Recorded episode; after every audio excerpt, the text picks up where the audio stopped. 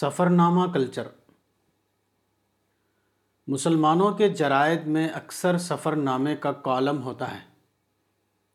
اس column میں کوئی شخص اپنے سفر کے واقعات کو بیان کرتا ہے۔ سفر نامے کا یہ کالم قارئین کے لیے ایک دلچسپی کا صفحہ ہوتا ہے۔ وہ شوق کے ساتھ اس کو پڑھتے ہیں۔ بلکہ اکثر اوقات جریدے کے اس صفحے کو سب سے پہلے پڑھتے ہیں۔ جس میں کوئی سفر نامہ شائع ہوا ہو۔ مگر عجیب بات ہے کہ یہ سفر نامے تقریباً سب کے سب قرآن کی اس آیت کے مصداق ہوتے ہیں۔ وَكَأَيِّم مِّنْ آيَةٍ فِي السَّمَاوَاتِ وَالْأَرْضِ يَمُرُّونَ عَلَيْهَا وَهُمْ عَنْهَا مُعْرِضُونَ۔ سورہ نمبر بارہ، آیت ایک سو پانچ۔ یعنی آسمانوں اور زمین میں کتنی ہی نشانیاں ہیں۔ جن پر ان کا گزر ہوتا ہے اور وہ ان پر دھیان نہیں کرتے۔ آیات سے اعراض کا مطلب یہ ہے کہ سفر کے دوران مسافر کو مختلف قسم کے مشاہدات اور تجربات پیش آتے ہیں۔ ان مشاہدات اور تجربات میں کوئی نہ کوئی سبق کا پہلو ہوتا ہے۔ اس میں کوئی نہ کوئی نشانی ہوتی ہے جو خدا اور آخرت کو یاد دلاتی ہے۔ کوئی نہ کوئی ایسی بات ہوتی ہے جو مسافر کے اندر دینی تڑپ جگا دے۔ مگر یہ سفر نامے اس قسم کے ایٹم سے تقریباً خالی ہوتے اس سلسلے میں قرآن کی ایک اور متعلق آیت یہ ہے۔ قل سیروا فی الارض فانظروا کیف بدأ الخلق ثم اللہ ينشئ النشأة الآخرہ ان اللہ علی کل شیء قدیر سورہ نمبر انتیس، آیت بیس۔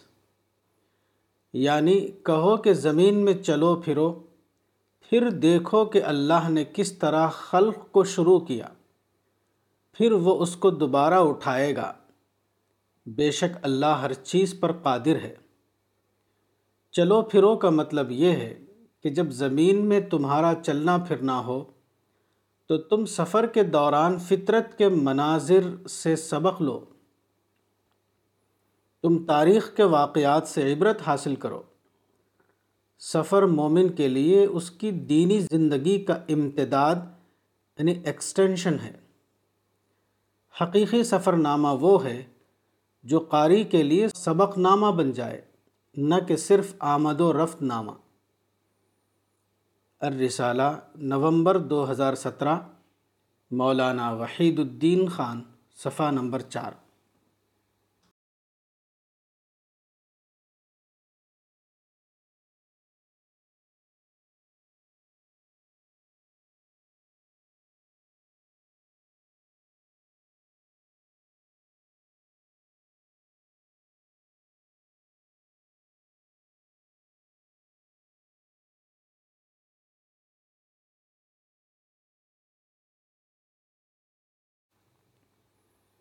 ساری زمین مسجد۔ مسجد کے حوالے سے ایک روایت حدیث کی مختلف کتابوں میں آئی ہے۔ ایک روایت کے الفاظ یہ ہیں جو علت الارض کلوحا لی ولی امتی مسجد و طہورا۔ مسند احمد، حدیث نمبر بائیس ہزار ایک سو سینتیس۔ یعنی پوری زمین میرے لیے اور میری امت کے لیے مسجد اور پاکی بنا دی گئی۔ اس حدیث میں مسجد کا لفظ علامتی معنی میں ہے۔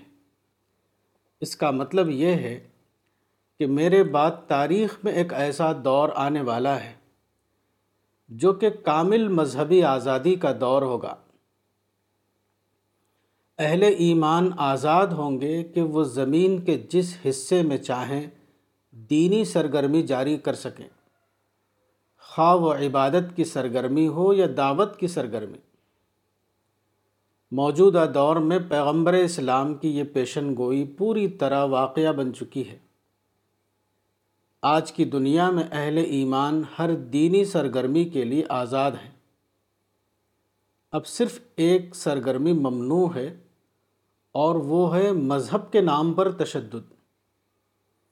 تشدد کی بڑی صورت جنگ ہے اور تشدد کی چھوٹی صورت یہ ہے کہ آپ دوسروں کے لیے مسئلہ یعنی پرابلم بن جائیں۔ ساری زمین مسجد ہو جائے گی، اس کا مطلب یہ ہے کہ ساری زمین اور زمین پر بسنے والے تمام لوگ عملاً دین کے موافق یعنی سپورٹر بن جائیں گے۔ دنیا کی تمام قومیں یا تو دین کی معید یعنی سپورٹر بن جائیں گی یا کم از کم نا طرف داری یعنی انڈفرنٹ اکیسویں صدی عملاً اسی قسم کی صدی ہے۔ موجودہ زمانے میں جو لوگ نفرت اور تشدد میں جی رہے ہیں، وہ اس بات کا اعلان کر رہے ہیں کہ وہ ہر اعتبار سے بے خبر ہے حالات زمانے سے بھی اور خود اپنے پیغمبر کی بتائی ہوئی باتوں سے بھی۔ حدیث میں مسجد کے علاوہ دوسرا لفظ طہور یعنی پاکی آیا ہے۔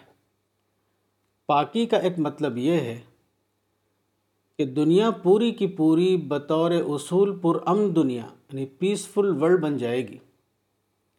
اس وقت امن کی حیثیت عموم یعنی رول کی ہوگی، اور تشدد کی حیثیت صرف استثناء یعنی ایکسپشن کی۔ الرسالہ نومبر دو ہزار سترہ، مولانا وحید الدین خان، صفحہ نمبر پانچ۔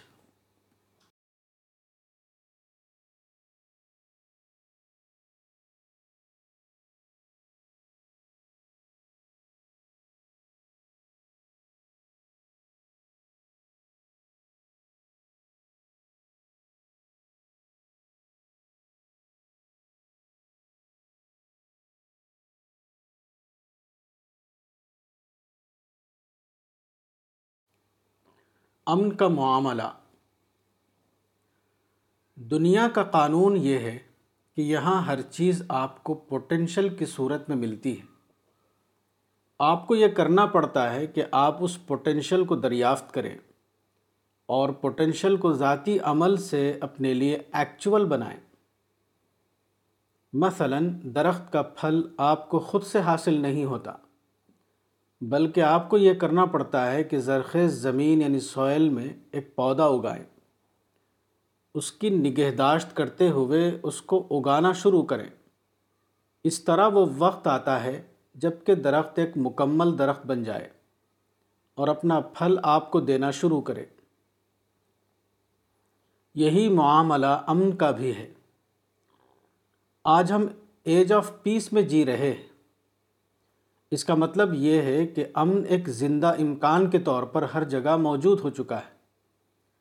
اب آپ کا کام یہ ہے کہ امن کو اسپرٹ آف دی ایج کی حیثیت سے دریافت کرے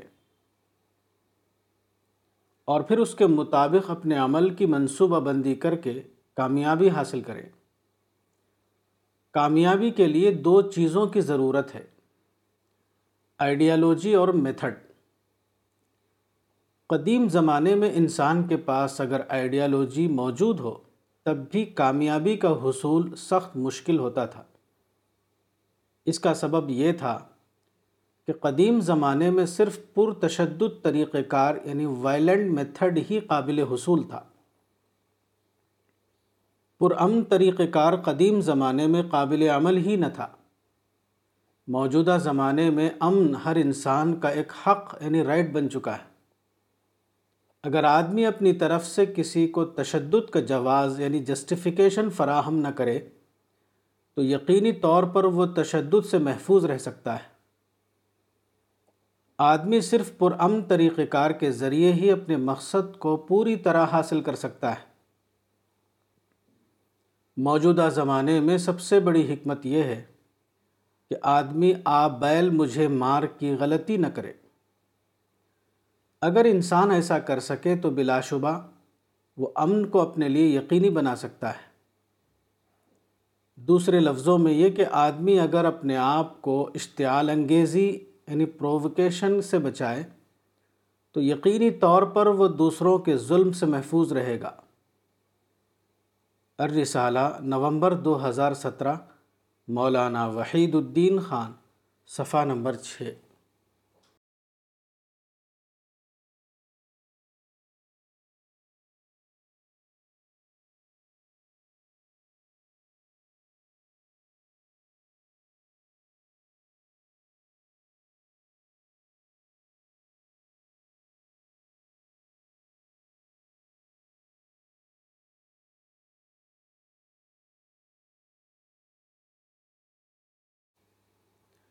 اللہ کی معرفت۔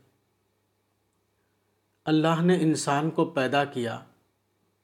اسی کے ساتھ خالق نے یہ کیا کہ انسان کے جسم میں ہر سیل کے اندر اپنا شعور پیوست کر دیا۔ سائنسی دریافت نے بتایا ہے کہ انسان کے جسم میں کئی ٹریلین یعنی thirty seven point two trillion cell موجود ہیں۔ بالقوہ طور پر ہر سیل کے اندر خالق کی معرفت موجود ہے۔ اس لحاظ سے دیکھیے تو اللہ کی معرفت حاصل ہونے کا مطلب یہ ہے کہ انسان کے اندر بے شمار سطح پر اللہ کا شعور جاگ اٹھے۔ انسان کے اندر معرفت رب کی ایک کائنات وجود میں آ جائے۔ انسان کی تخلیق کا مقصد یہ ہے کہ وہ اپنے خالق کی معرفت حاصل کرے۔ سیل کی تخلیق کو لے کر سوچا جائے تو معرفت حاصل کرنے کا مطلب ہے۔ انسانی شخصیت کے اندر موجود امکان کو واقعہ بنانا۔ یہ معرفت پوٹینشل کے طور پر ہر انسان کے اندر موجود ہے۔ انسان کا کام یہ ہے کہ تدبر اور غور و فکر کے ذریعے وہ اس پوٹینشل کو ایکچول بنائے۔ وہ اپنے بالقوہ عارف ہونے کو دریافت کرے اور فکری جد و جہد کے ذریعے اس بالقوہ کو بالفعل بنا لے۔ اللہ کی معرفت خالق کائنات کی معرفت ہے۔ خالق کائنات کی معرفت سارے علوم کا خزانہ ہے۔ جس کو خالق کی معرفت حاصل ہو گئی، اس کو تمام چیزوں کی معرفت حاصل ہو گئی۔ جس کو خالق کی معرفت حاصل نہیں ہوئی، وہ علوم کے سرچشمے سے بے بہرا رہے گا۔ ایک عالم نے مدارس کے طلباء کو خطاب کرتے ہوئے کہا کہ علوم کے سرے پکڑیے۔ یہ ایک مبہم بات ہے۔ صحیح بات یہ ہے کہ خالق کی معرفت حاصل کیجیے اور پھر آپ تمام علوم کے عارف بن جائیں گے۔ اس کے بعد تمام علوم کے سرے آپ کی پکڑ میں آ جائیں گے۔ آپ کو وہ فرقان مل جائے گا جو آپ کے اندر صحیح اور غلط کی تمیز پیدا کر دے گا۔ اسی حقیقت کو قرآن کی ایک آیت میں اس طرح بیان کیا گیا ہے۔ وَاتَّقُوا اللَّهِ وَيُعَلِّمُكُمُ اللَّهِ وَاللَّهُ بِكُلِّ شَيْءٍ عَلِيمٍ۔ سورہ نمبر دو، آیت دو سو بیاسی۔ یعنی اللہ سے ڈرو۔ اللہ تم کو سکھاتا ہے اور اللہ ہر چیز کا جاننے والا ہے۔ الرسالہ نومبر دو ہزار سترہ، مولانا وحید الدین خان، صفحہ نمبر سات۔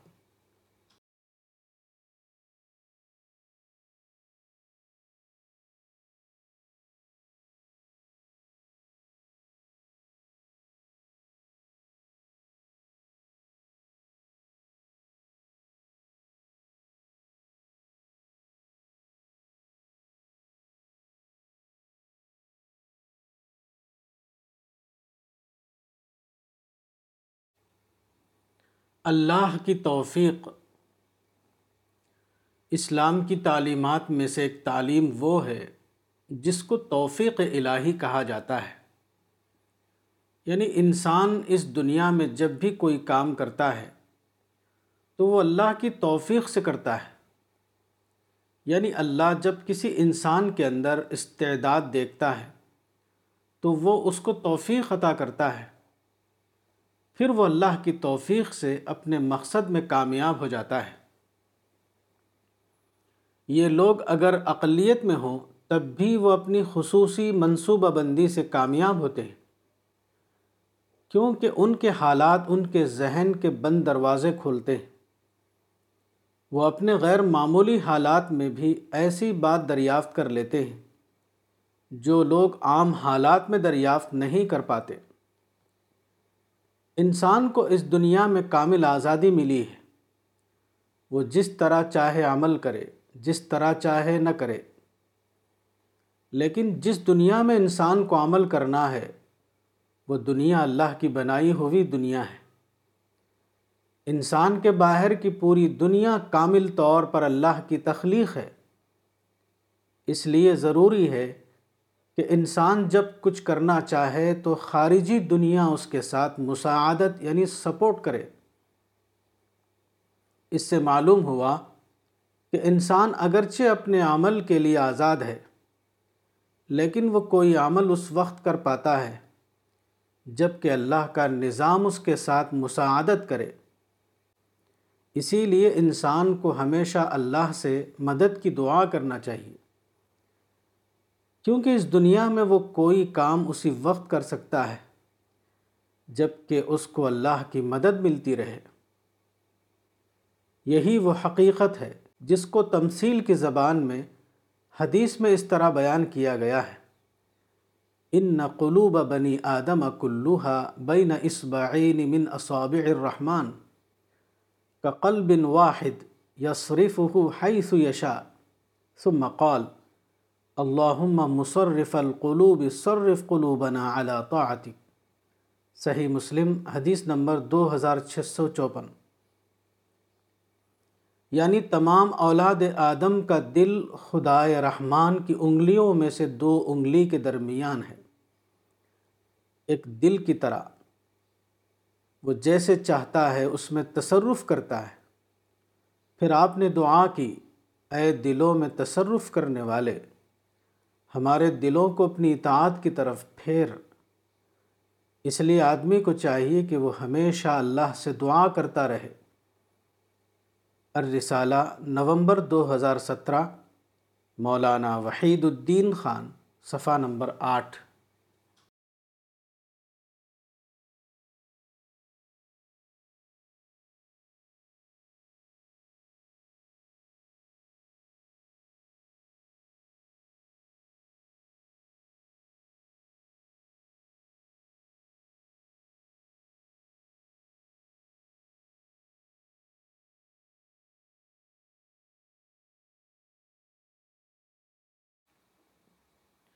دوڑو جنت کی طرف۔ کسی انسان کو اگر سچائی کی معرفت ہو جائے، تو وہ بہت زیادہ اس بات کا طالب بن جائے گا کہ اس کا خالق اس سے راضی ہو جائے اور وہ اس کو ابدی جنت میں داخل کرے۔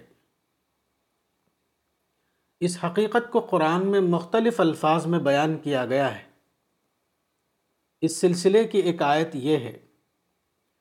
وسارعوا إلى مغفرة من ربكم وجنة عرضها السماوات والأرض أعدت للمتقين. سورہ نمبر تین، آیت ایک سو تینتیس. یعنی اور دوڑو اپنے رب کی بخشش کی طرف اور اس جنت کی طرف جس کی وسعت آسمانوں اور زمین کے برابر ہے۔ وہ تیار کی گئی ہے اللہ سے ڈرنے والوں کے لیے۔ قرآن کی اس آیت میں جو بات کہی گئی ہے، وہ بطور نتیجہ ہر اس انسان کے اندر پیدا ہوتی ہے جو سچائی کا متلاشی ہو۔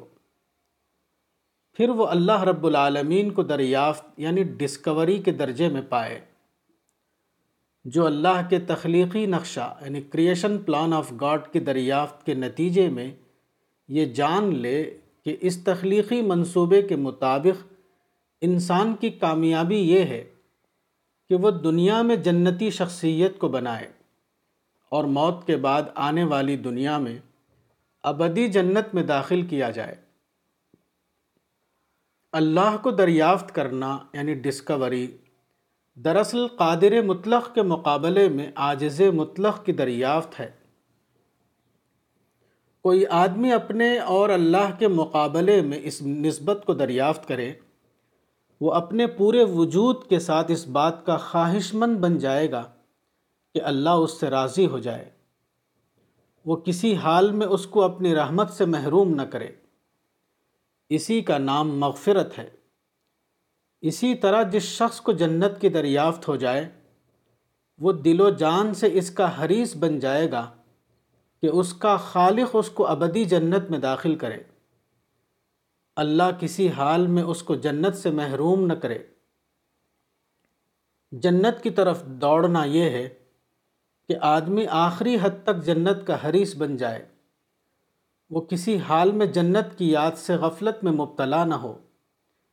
وہ جنت کو ہر حال میں اپنا آخری مقصود بنا لے۔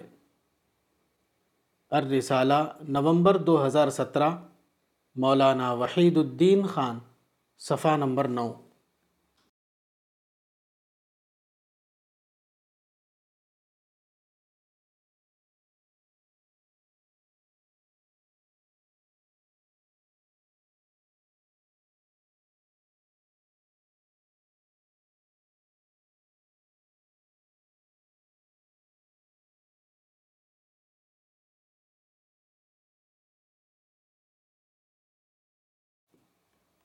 داعی کی اسپرٹ۔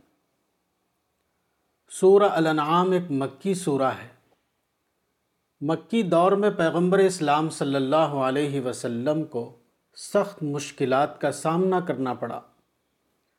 اس وقت مکے کے لوگ مشرکانہ مذہب پر تھے۔ اور پیغمبر اسلام کا مذہب توحید پر مبنی تھا۔ اس بنا پر وہ لوگ آپ کے دشمن بن گئے۔ ان حالات میں قرآن کی آیت اتری۔ قل اغیر اللہ اتخذ ولیا فاطر السماوات والارض وهو يطعم ولا يطعم۔ قل انی امرت ان اکون اول من اسلم سورہ نمبر 6 آیت چودہ۔ یعنی کہو، کیا میں اللہ کے سوا کسی اور کو مددگار بناؤں؟ جو کہ وجود میں لانے والا ہے آسمانوں اور زمین کا۔ اور وہ سب کو کھلاتا ہے اور اس کو کوئی نہیں کھلاتا۔ کہو، مجھ کو حکم ملا ہے کہ میں سب سے پہلے اسلام لانے والا بنوں۔ قرآن کی یہ آیت مین آف مشن کی اسپرٹ کو بتا رہی ہے۔ مین آف مشن کی اسپرٹ ہوتی ہے، آئی ول ڈو اٹ۔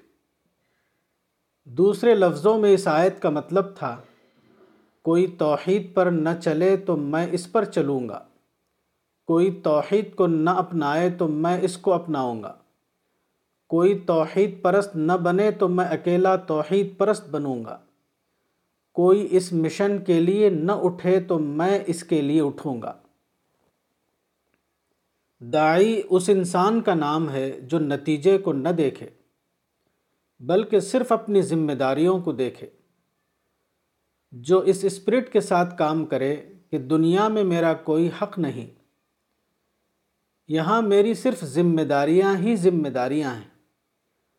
داعی اس انسان کا نام ہے جس کو اپنے عمل کا نتیجہ ملے تب بھی وہ سرگرم رہے۔ اور اگر اس کو اپنے عمل کا نتیجہ نہ ملے تب بھی اس کی سرگرمیاں اسی اسپرٹ کے ساتھ جاری رہیں۔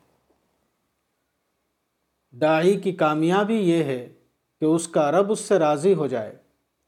داعی کی کامیابی یہ ہے کہ اس کے دل سے انسان کی خیر خواہی کبھی ختم نہ ہو۔ داعی کا سفر دنیا سے شروع ہوتا ہے اور وہ صرف وہاں ختم ہوتا ہے جہاں سے آخرت کی ابدی دنیا شروع ہو جاتی ہے۔ الرسالہ نومبر دو ہزار سترہ، مولانا وحید الدین خان۔ صفحہ نمبر دس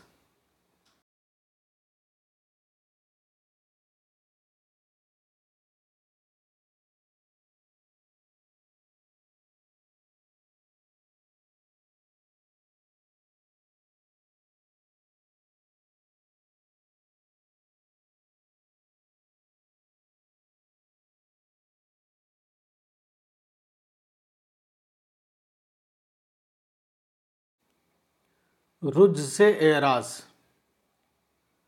مکے کے ابتدائی دور میں پیغمبر اسلام صلی اللہ علیہ وسلم پر یہ حکم اترا کہ لوگوں کے درمیان انظار کا کام کرو۔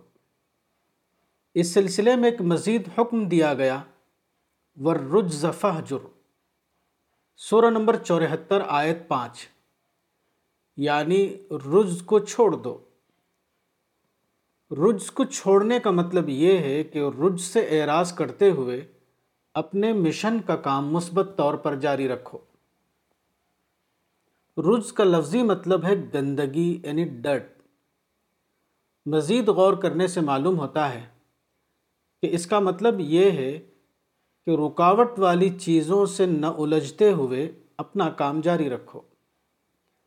اتھارٹی سے ٹکراؤ نہ کرتے ہوئے اپنا مشن ممکن حدود میں پرام طور پر جاری رکھو۔ بے نتیجہ عمل سے دور رہتے ہوئے نتیجہ خیز سرگرمیوں میں اپنی کوشش صرف کرو۔ عام طور پر دیکھا گیا ہے کہ لوگ جب کسی مقصد کے لیے اٹھتے ہیں تو سب سے پہلے رکاوٹوں سے لڑنا شروع کر دیتے ہیں۔ وہ اتھارٹی سے ٹکراؤ کو اپنے عمل کا آغاز سمجھ لیتے ہیں۔ اس طرح لوگوں کی طاقتیں ضائع ہوتی ہیں۔ نفرت اور تشدد بڑھتا ہے۔ منفی سرگرمیاں فروغ پاتی ہیں۔ لیکن مثبت سرگرمیوں کو فروغ پانے کا موقع نہیں ملتا۔ جو ملنے والی چیز ہے، اس کو حاصل کرنے کی کوشش نہیں کی جاتی۔ البتہ جو چیز ملنے والی نہیں، اس پر ساری طاقت خرچ کر دی جاتی ہے۔ یہ بلا شبہ غیر حکیمانہ طریقہ ہے۔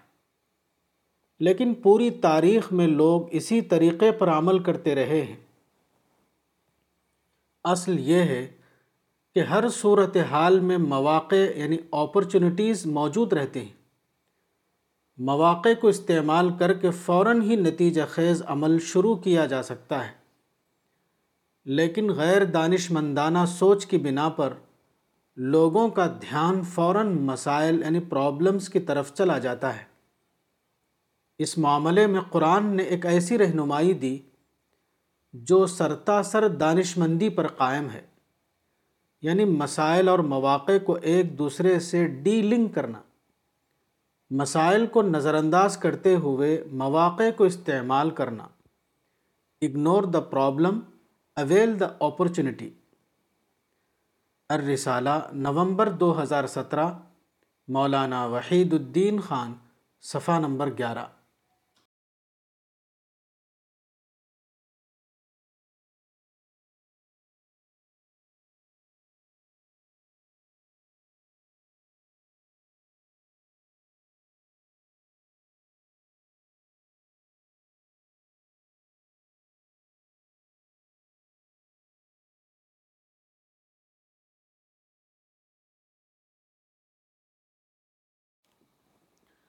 سجدہ دور آخر میں۔ آخری زمانے کے بارے میں پیغمبر اسلام صلی اللہ علیہ وسلم کی ایک پیشن گوئی حدیث میں ان الفاظ میں آئی ہے۔ لا تقوم الساعة حتى تكون السجدة الواحدة خيرا من الدنيا وما فيها۔ موارد الضمآن، حدیث نمبر اٹھارہ سو اٹھاسی۔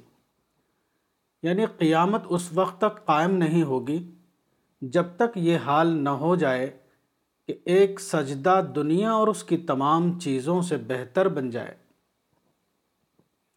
اس حدیث میں سجدہ اپنے لفظی معنی میں نہیں ہے، بلکہ وہ حقیقی سجدے کے معنی میں ہے۔ ایک اور حدیث میں آیا ہے کہ آخری زمانے میں مسجدیں نمازیوں سے بھری ہوں گی، جبکہ وہ ہدایت سے خالی ہوں گی۔ شعب الایمان، حدیث نمبر سترہ سو ترسٹھ۔ اس لیے مذکورہ حدیث میں سجدہ لفظی معنی میں نہیں ہو سکتا، بلکہ یہاں سجدے کا لفظ اپنے حقیقی معنی کے اعتبار سے ہے۔ حقیقی سجدہ وہ ہے جو سجدے کی اسپرٹ سے بھرا ہوا ہو۔ اس میں آدمی اپنے آپ کو خدا کے قریب محسوس کرنے لگے۔ آخری زمانے میں لوگ اس قسم کے سجدے سے محروم ہو جائیں گے۔ اس کا سبب یہ ہوگا کہ اس وقت لوگوں کا سب سے بڑا کنسن سجدہ نہیں رہے گا، بلکہ مادی انٹرسٹ ان کا سب سے بڑا کنسن بن جائے گا۔ وہ رسمی طور پر بظاہر سجدہ کریں گے، لیکن ان کا دل اللہ کے علاوہ کہیں اور اٹکا ہوا ہوگا۔ بظاہر زمین پر وہ اپنا سر رکھیں گے، لیکن ان کے دل میں نہ اللہ کی محبت ہوگی اور نہ اللہ کا خوف ہوگا۔ یہ زمانہ عظیم فتنے کا زمانہ ہوگا۔ ایسی حالت میں سچا سجدہ صرف اس شخص کو حاصل ہوگا جو اپنی سوچ کے اعتبار سے اپنے آپ کو زمانے سے اوپر اٹھائے، جو بھلانے والی چیزوں سے الگ ہو کر اللہ کو یاد کر سکے۔ جو دجالی تزینات کا پردہ پھاڑ کر اللہ کو دریافت کرے، جو اپنے آپ کو اس قابل بنائے کہ اس کا سجدہ رسمی سجدہ نہ ہو، بلکہ وہ ایک عارفانہ سجدہ بن جائے۔ ایسے حالات میں جو شخص سچا سجدہ کرے، اس کا سجدہ بلا شبہ اس کے لیے سب سے بڑے خیر کا سبب بن جائے گا۔ الرسالہ، نومبر دو ہزار سترہ۔ مولانا وحید الدین خان صفحہ نمبر بارہ۔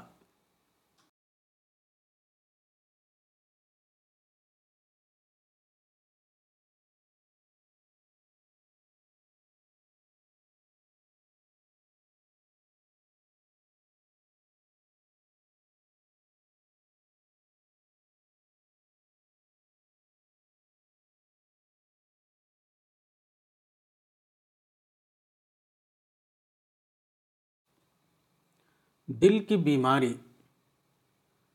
قرآن میں ایک نفسیاتی حقیقت کا اعلان ان الفاظ میں کیا گیا ہے۔ فی قلوبہم مرض فزادہم اللہ مرضا ولہم عذاب علیم بما كانوا یکذبون۔ سورہ نمبر دو، آیت دس۔ یعنی ان کے دلوں میں روگ ہے، تو اللہ نے ان کے روگ کو بڑھا دیا۔ اور ان کے لیے دردناک عذاب ہے۔ اس وجہ سے کہ وہ جھوٹ کہتے تھے۔ اس آیت میں قلبی مرض سے مراد نفاق ہے۔ نفاق کوئی پراسرار چیز نہیں۔ وہ فطرت کا ایک ظاہرہ ہے جو ہمیشہ اور ہر امت میں پیدا ہوتا ہے۔ نفاق کسی مخصوص قوم کی اجارہ داری نہیں۔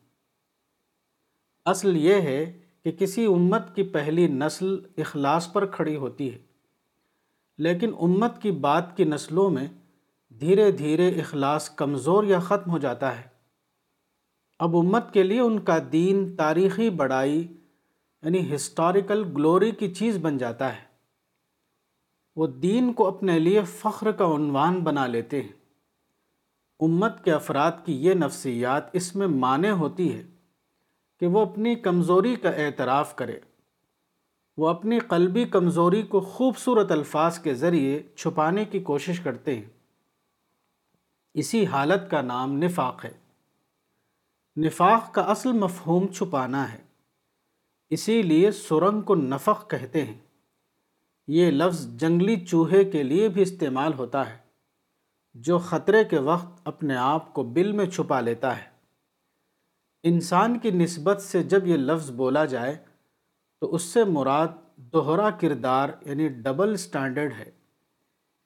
یعنی ایسا انسان جو حقیقت کے اعتبار سے دین سے دور ہو گیا ہو، لیکن خوبصورت الفاظ کے ذریعے اپنے آپ کو دیندار بتائے۔ دوسرے الفاظ میں، حقیقت کے فقدان کی تلافی خوبصورت الفاظ کے ذریعے کرنا۔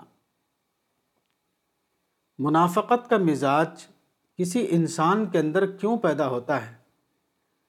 وہ اس وقت پیدا ہوتا ہے جبکہ اس کے اندر اسلام کی اسپرٹ باقی نہ ہو۔ لیکن ظاہری نوعیت کے کچھ عمل کا اظہار کر کے وہ اس بات کی کوشش کرے کہ وہ پورے معنوں میں اسلام پر قائم ہے۔ الرسالہ نومبر دو ہزار سترہ، مولانا وحید الدین خان، صفحہ نمبر تیرہ۔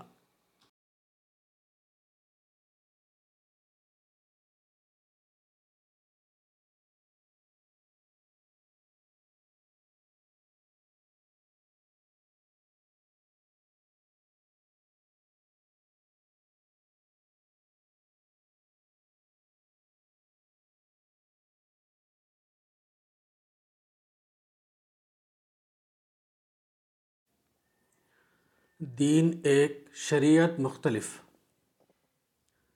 اللہ رب العالمین نے انسان کی ہدایت کے لیے ہر زمانے میں پیغمبر بھیجے۔ ایک روایت کے مطابق، ان پیغمبروں کی تعداد ایک لاکھ چوبیس ہزار ہے۔ صحیح ابن حبان، حدیث نمبر تین سو اکسٹھ۔ قرآن میں بتایا گیا ہے کہ ان تمام انبیاء کا دین ایک تھا۔ البتہ ان کی شریعتیں مختلف تھیں۔ اس سلسلے میں قرآن کے الفاظ یہ ہیں لکل جعلنا منکم شرعتا ومنہاجا سورہ نمبر پانچ، آیت اڑتالیس۔ یعنی ہم نے تم میں سے ہر ایک کے لیے ایک شریعت اور ایک طریقہ ٹہرایا تمام پیغمبروں کا دین ایک تھا اور وہ دین دین توحید تھا۔ اشورا تیرہ۔ یہاں دین سے مراد دین توحید ہے یعنی مبنی بر توحید آئیڈیالوجی توحید کی حیثیت ایک ابدی نظریہ یعنی اٹرنل آئیڈیالوجی کی ہے۔ یہ دین کا وہ پہلو ہے جو صلت العبد بربی سے تعلق رکھتا ہے یعنی بندہ اور خدا کے درمیان تعلق کا معاملہ۔ یہ ہمیشہ ایک رہا ہے اور ہمیشہ ایک رہے گا۔ جہاں تک شریعت کا معاملہ ہے، تو وہ بندے اور دوسرے انسانوں کے درمیان تعلق سے قائم ہوتا ہے۔ بندہ اور بندے کے معاملے میں تعلق کی نوعیت ہمیشہ بدلتی رہتی ہے۔ مثلا، کبھی حاکم اور محکوم کا رشتہ اور کبھی انسان اور انسان کا رشتہ وغیرہ۔ اس لیے اس دوسرے معاملے میں قانون کا ڈھانچہ ہمیشہ ایک نہیں ہو سکتا۔ وہ حالات کے اعتبار سے بدلتا رہے گا۔ مختلف انبیاء کے درمیان شرائع کا اختلاف اسی بنیاد پر ہے۔ اس کا مطلب یہ نہیں ہے کہ پچھلے زمانے میں انبیاء کے درمیان شریعت کا اختلاف ہوتا تھا اور اب پیغمبر آخر الزماں کے زمانے میں شریعت ہمیشہ ایک رہے گی۔ یعنی ساتویں صدی عیسوی سے لے کر قیامت تک۔ اصل یہ ہے کہ پیغمبر آخر الزماں کے زمانے میں بھی شریعت کا معاملہ وہی رہے گا، جو اس سے پہلے پچھلے انبیاء کے زمانے میں تھا۔ پیغمبر آخر الزماں کے زمانے میں بھی جب حالات بدلیں گے، تو ضرورت ہوگی کہ اجتہاد کر کے شریعت محمدی کی نئی تطبیق یعنی نیو اپلیکیشن دریافت کی جائے۔ الرسالہ، نومبر دو ہزار سترہ۔ مولانا وحید الدین خان صفحہ نمبر چودہ۔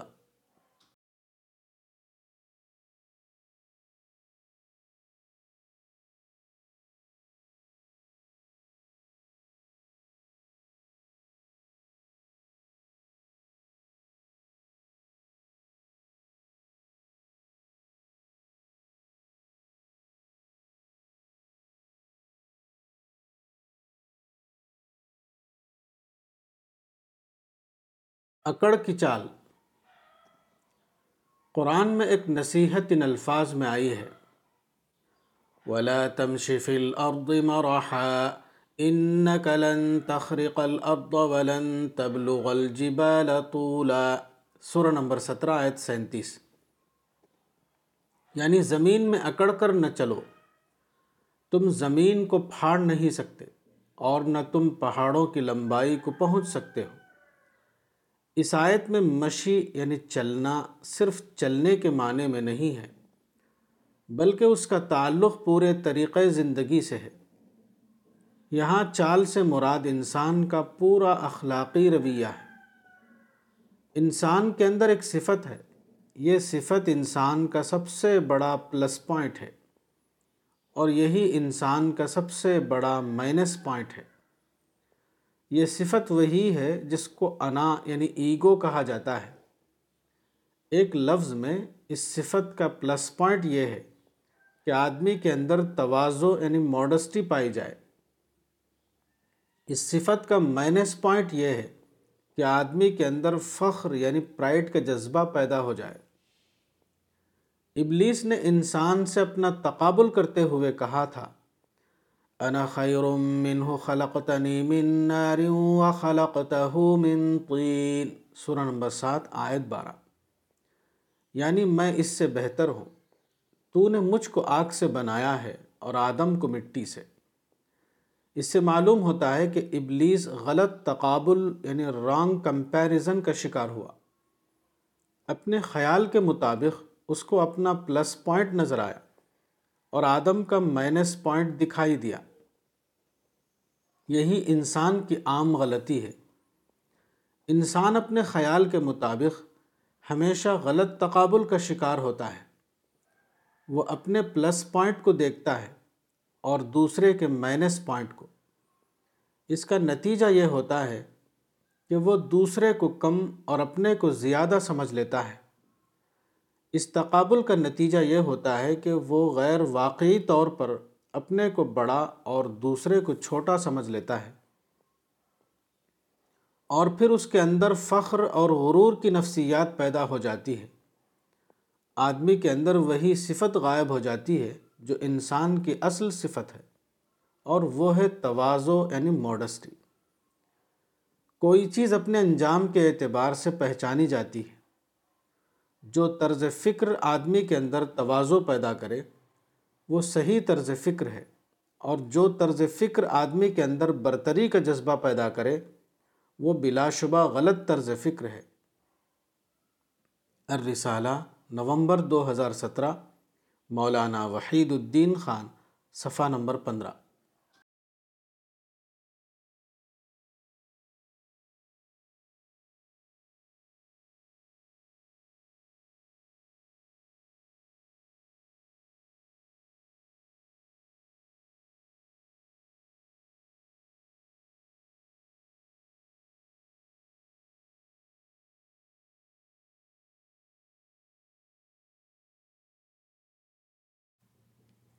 مومن کی صفت۔ مومن کی مثال ایسے نرم پودے کی سی ہے جس کے پتے سائے دار ہوتے ہیں۔ جس سمت سے بھی ہوا چلتی ہے وہ اس کو جھکا دیتی ہے۔ جب ہوا رکتی ہے تو وہ سیدھا ہو جاتا ہے۔ یہی حال مومن کا ہے جو مسلسل آزمائشوں کے بارے میں دبا رہتا ہے۔ اور کافر کی مثال سخت درخت یعنی ٹھنڈ کی طرح ہے۔ جو ایک حالت میں کھڑا رہتا ہے، یہاں تک کہ اللہ اسے جب چاہتا ہے، اکھاڑ کر پھینک دیتا ہے۔ صحیح البخاری، حدیث نمبر پانچ ہزار چھ سو چوالیس۔ اس حدیث میں پودے کی مثال کے ذریعے مومن کی صفت توازو کو بتایا گیا ہے۔ توازو مومن کی ایک خاص صفت ہے، جس انسان کے اندر ایمانی کیفیت ہوگی۔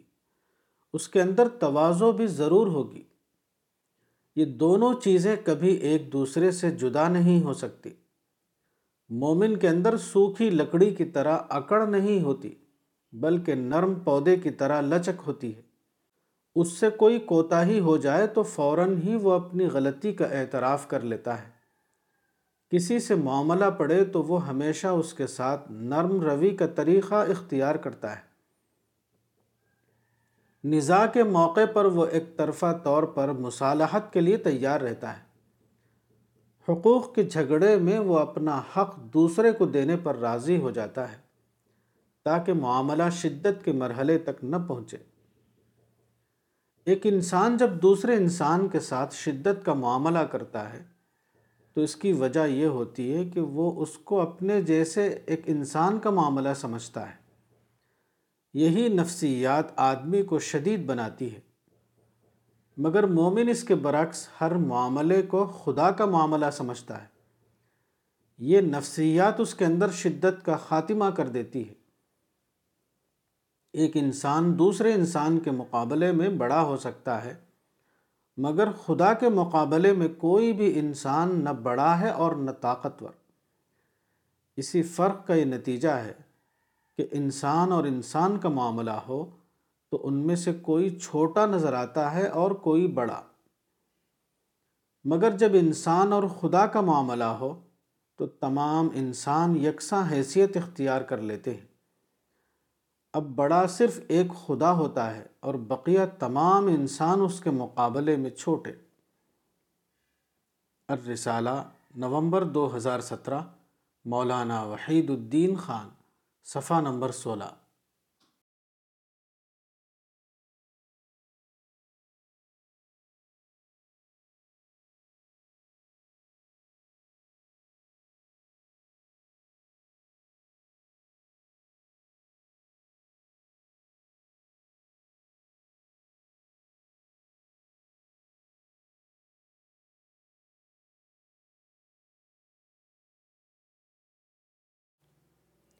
شتم رسول۔ شتم رسول یعنی بلاسفیمی کا تصور اسلام میں اجنبی ہے۔ قرآن اور حدیث میں کہیں بھی اس کا حکم موجود نہیں۔ بعد کے دور میں کچھ علماء نے بطور خود یہ تصور وضع کیا اور اس کو اسلام کا قانونی حصہ بنا دیا۔ پیغمبر اسلام کو دعوت اللہ کا حکم دیا گیا تھا۔ یعنی خدا کے پیغام سے لوگوں کو باخبر کرنا۔ قرآن میں پیغمبر کے بارے میں یہ الفاظ آئے ہیں۔ فذکر انما انت مذکر لست علیہم بمسیطر سورہ نمبر اٹھاسی، آیات اکیس تا بائیس۔ یعنی تم یاد دہانی کرو، تم صرف یاد دہانی کرنے والے ہو۔ تم لوگوں کے اوپر داروغہ نہیں ہو۔ یہی ذمہ داری امت محمدی کی ہے۔ زندگی کے اسلامی نقشے میں اس تصور کے لیے کوئی جگہ نہیں کہ جو شخص مفروضہ شتم کا ارتکاب کرے، اس کو مار ڈالو۔ شتم کی اصل حقیقت اختلاف رائے یعنی ڈفرنس آف اوپینین ہے۔ انسانی آزادی کی بنا پر دنیا میں اختلاف رائے کا معاملہ پیش آتا ہے۔ ایسی حالت میں وہ شخص جس کو مسلمان بطور خود شاطم کہتے ہیں، وہ اپنی حقیقت کے اعتبار سے اختلافی رائے رکھنے کا کیس ہے، نہ کہ شتم کا کیس۔ ایسے انسان کو دلیل کی زبان میں سمجھانے کی کوشش کی جائے گی۔ اگر کوئی شخص آپ کو مختلف رائے رکھنے والا ملے، تو آپ کو اس سے پیسفل ڈسکشن کا حق ہے، نہ کہ اس کو مارنے کا حق۔ ایسا انسان مجرم یعنی کرمنل نہیں ہے۔ وہ خدا کی دی ہوئی آزادی کے غلط استعمال یعنی مس یوز آف فریڈم کا کیس ہے۔ جو لوگ ایسے انسان کو قتل کرنے کا اعلان کریں، وہ خود غلط کار ہیں، نہ کہ مفروضہ شاطم امت محمدی کا مشن پرامن مشن ہے۔ اگر کوئی شخص اپنی آزادی کا غلط استعمال کرتا ہے تو یہ اللہ رب العالمین کے دائرے کا کیس ہے۔ وہ کسی انسان کے دائرے کا کیس نہیں۔ جو لوگ ایسے انسان کو شاطم رسول کہہ کر اس کو قتل کرنا چاہیں، وہ خود انسانی دائرے سے نکل کر اللہ کے دائرے میں داخل ہونے کی کوشش کر رہے ہیں، نہ کہ مفروضہ شاطم رسول۔ الرسالہ نومبر دو ہزار سترہ، مولانا وحید الدین خان۔ صفحہ نمبر سترہ۔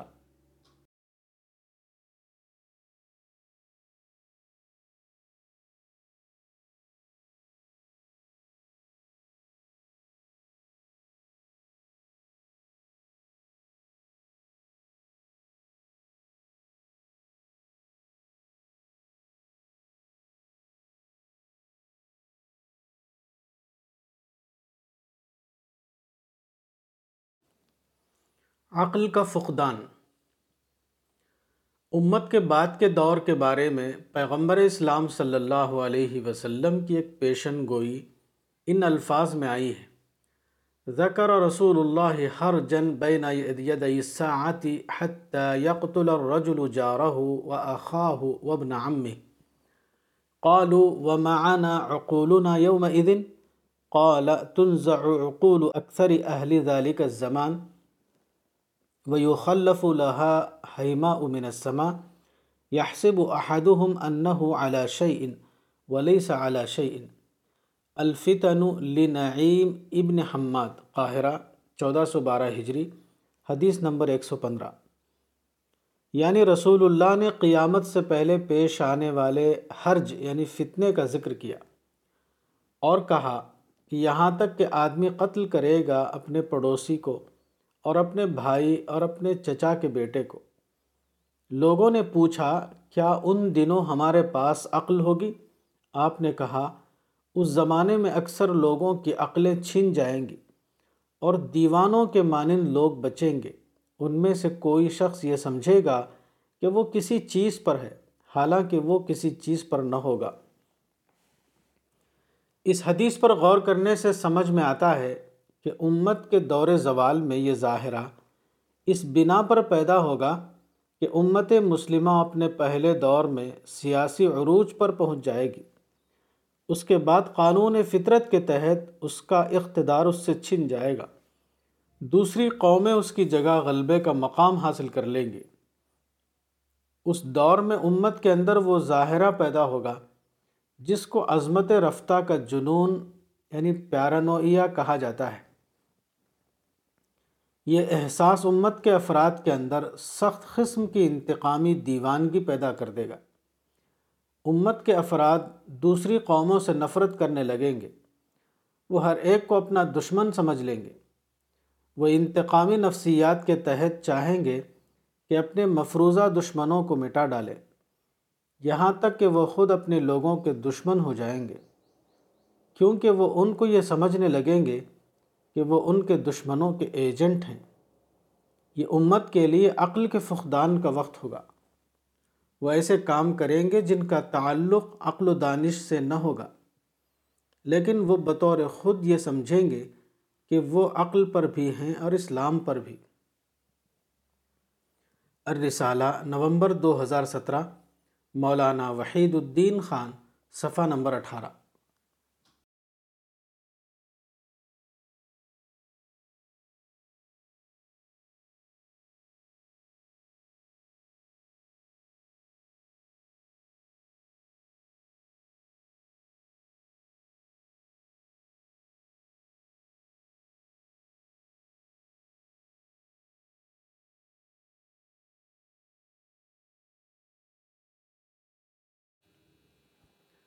درجات کی بلندی۔ قرآن میں ایک نصیحت ان الفاظ میں آئی ہے۔ یا ایوہا الذین آمنوا اذا قیل لکم تفسحوا فی المجالس فافسحوا یفسح اللہ لکم وَإِذَا قِيلَ انشُزُوا فَانشُزُوا يَرْفَعِ اللَّهُ الَّذِينَ آمَنُوا مِنكُمْ وَالَّذِينَ أُوتُوا الْعِلْمَ دَرَجَاتٍ واللہ بما تعملون خبیر۔ سورہ نمبر اٹھاون، آیت گیارہ۔ یعنی اے ایمان والو، جب تم کو کہا جائے کہ مجلسوں میں کھل کر بیٹھو، تو تم کھل کر بیٹھو۔ اللہ تم کو کشادگی دے گا۔ اور جب کہا جائے کہ اٹھ جاؤ، تو تم اٹھ جاؤ۔ تم میں سے جو لوگ ایمان والے ہیں اور جن کو علم دیا گیا ہے اللہ ان کے درجے بلند کرے گا۔ اور جو کچھ تم کرتے ہو، اللہ اس سے باخبر ہے۔ اجتماعی زندگی میں اکثر ایسے واقعات پیش آتے ہیں جو بظاہر معمولی ہوتے ہیں، لیکن کچھ لوگ اس پر افینڈ ہو جاتے ہیں۔ وہ یہ سمجھ لیتے ہیں کہ میرے ساتھ امتیازی سلوک یعنی ڈسکریمنیشن کا معاملہ کیا گیا۔ میرے اوپر تنقید کی گئی۔ میرے کام کا اعتراف نہیں کیا گیا۔ مجھے نیچا دکھانے کے لیے میرے خلاف سازش کی گئی۔ میں ترقی کا مستحق ہوں، لیکن لوگ مجھ کو ترقی دینا نہیں چاہتے۔ میں نے کام زیادہ کیا تھا، لیکن مجھے اس کا معاوضہ کم ملا۔ لوگ میرے حاسد بن گئے، اس لیے مجھے آگے بڑھتے ہوئے دیکھنا ان کو گوارا نہیں۔ جس درجے کا میں مستحق تھا، وہ درجہ مجھے نہیں دیا گیا، وغیرہ۔ اس قسم کی باتیں ہمیشہ غلط فہمی کا نتیجہ ہوتی ہیں۔ جن لوگوں کے اندر سوچنے کی صلاحیت نہ ہو، وہ لوگ اس قسم کی باتوں سے متاثر ہو جاتے ہیں۔ لیکن جن کے اندر دانش مندی یعنی وزڈم پائی جاتی ہے، وہ اس قسم کی تمام باتوں کو یا تو نظر انداز کر دیتے ہیں یا ان کا مثبت انداز میں تجزیہ کر کے اپنے آپ کو بگاڑ سے بچا لیتے ہیں۔ جو لوگ اس طرح کے مواقع پر اپنے آپ کو منفی تأثر سے بچائیں، وہ اللہ کی خصوصی نصرت کے مستحق بن جاتے ہیں۔ اس کے بعد ان کے اندر مزید فکری ترقی ہوتی ہے، جو ان کے درجات کو بڑھانے والی ثابت ہوتی ہے۔ الرسالہ نومبر دو ہزار سترہ مولانا وحید الدین خان صفحہ نمبر انیس۔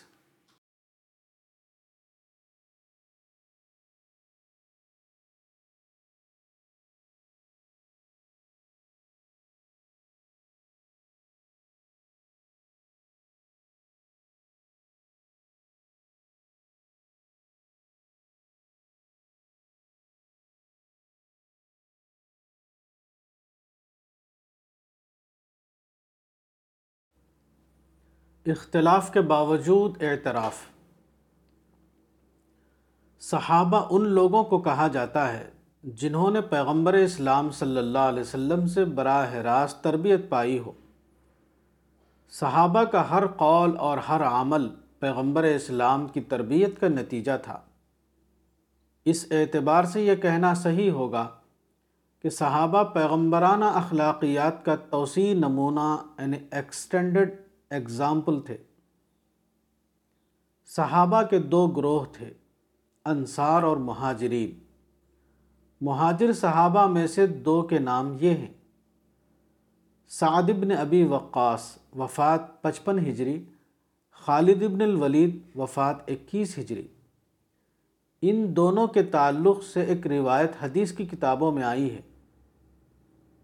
روایت یہ ہے کانا بین خالد ابن الولید و بین سعد کلام. قال، فتناول رجل خالدا عند سعد. قال، فقال سعد، ما، فإن ما بيننا لم يبلغ ديننا مصنف ابن ابی شیبہ، حدیث نمبر پچیس ہزار پانچ سو پینتیس. یعنی خالد ابن الولید اور سعد کے درمیان کسی نزائی معاملے پر تکرار ہو گئی۔ راوی کہتے ہیں کہ اس کے بعد ایک شخص نے سعد سے خالد کی برائی بیان کی۔ تو سعد نے کہا، دور ہو، ہم دونوں کے درمیان جو معاملہ ہے، وہ ہمارے دین تک نہیں پہنچے گا۔ اس روایت سے معلوم ہوتا ہے کہ دو صحابی، سعد ابن ابی وقاص اور خالد ابن الولید کے درمیان کوئی ذاتی نزا پیدا ہو گئی۔ کسی معاملے پر بات کرتے ہوئے دونوں کے درمیان تکرار ہو گئی۔ اس بات کو لے کر ایک شخص نے سعد ابن ابی وقاص سے خالد ابن الولید کی برائی بیان کی۔ لیکن سعد ایک اعلیٰ اخلاق والے آدمی تھے۔ انہوں نے فوراً کہا کہ ہمارے اور خالد کے درمیان جو اختلاف ہے، وہ ایک ذاتی نوعیت کا اختلاف ہے۔ اس اختلاف کو ہم ذاتی حد تک رکھیں گے۔ ایسا نہیں ہو سکتا کہ اس کی بنا پر ہم ایک دوسرے کو دین کے اعتبار سے برا سمجھنے لگیں۔ اجتماعی زندگی میں باہمی نزاع کا پیدا ہونا ایک عام بات ہے، لیکن اہل ایمان کو چاہیے کہ وہ ذاتی معاملے کو دین سے الگ رکھیں۔ ذاتی شکایت کو وہ ایک دوسرے کے دین تک نہ لے جائیں۔ ذاتی اختلاف کے باوجود وہ دینی اعتبار سے ایک دوسرے کے اعتراف میں کمی نہ آنے دے۔ الرسالہ نومبر دو ہزار سترہ، مولانا وحید الدین خان، صفحہ نمبر بیس۔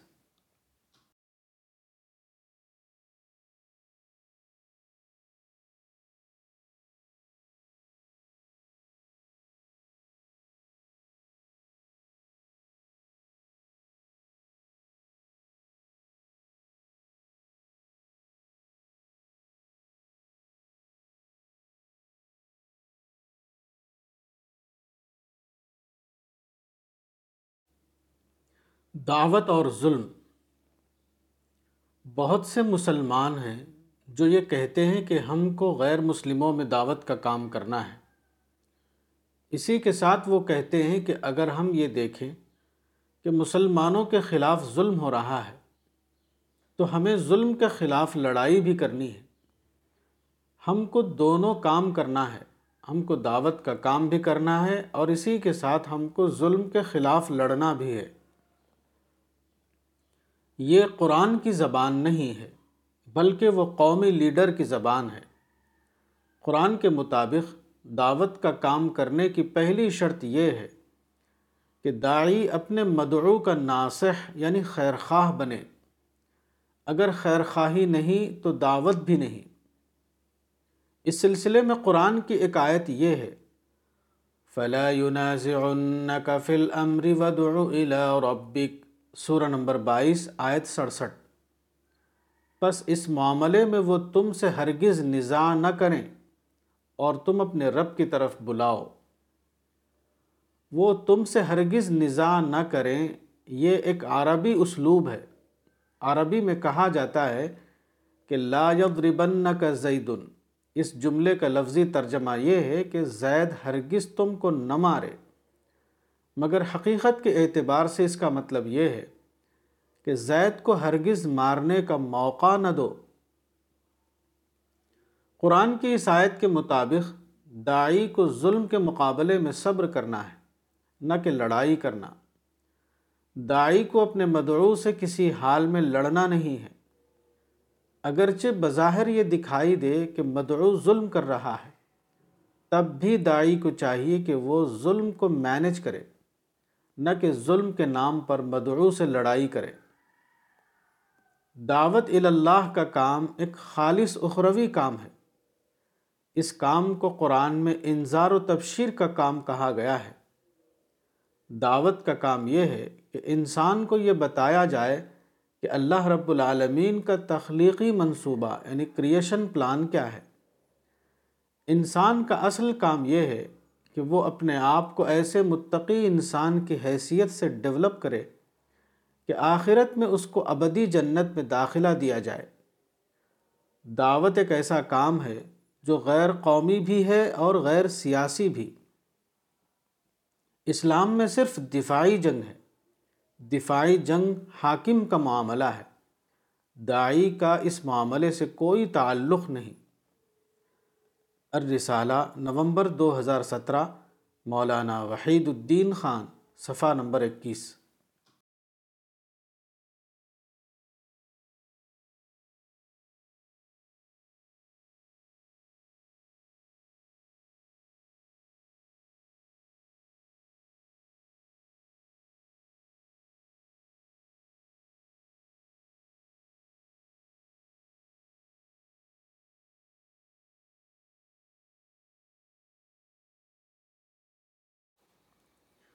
روشن ہدایت۔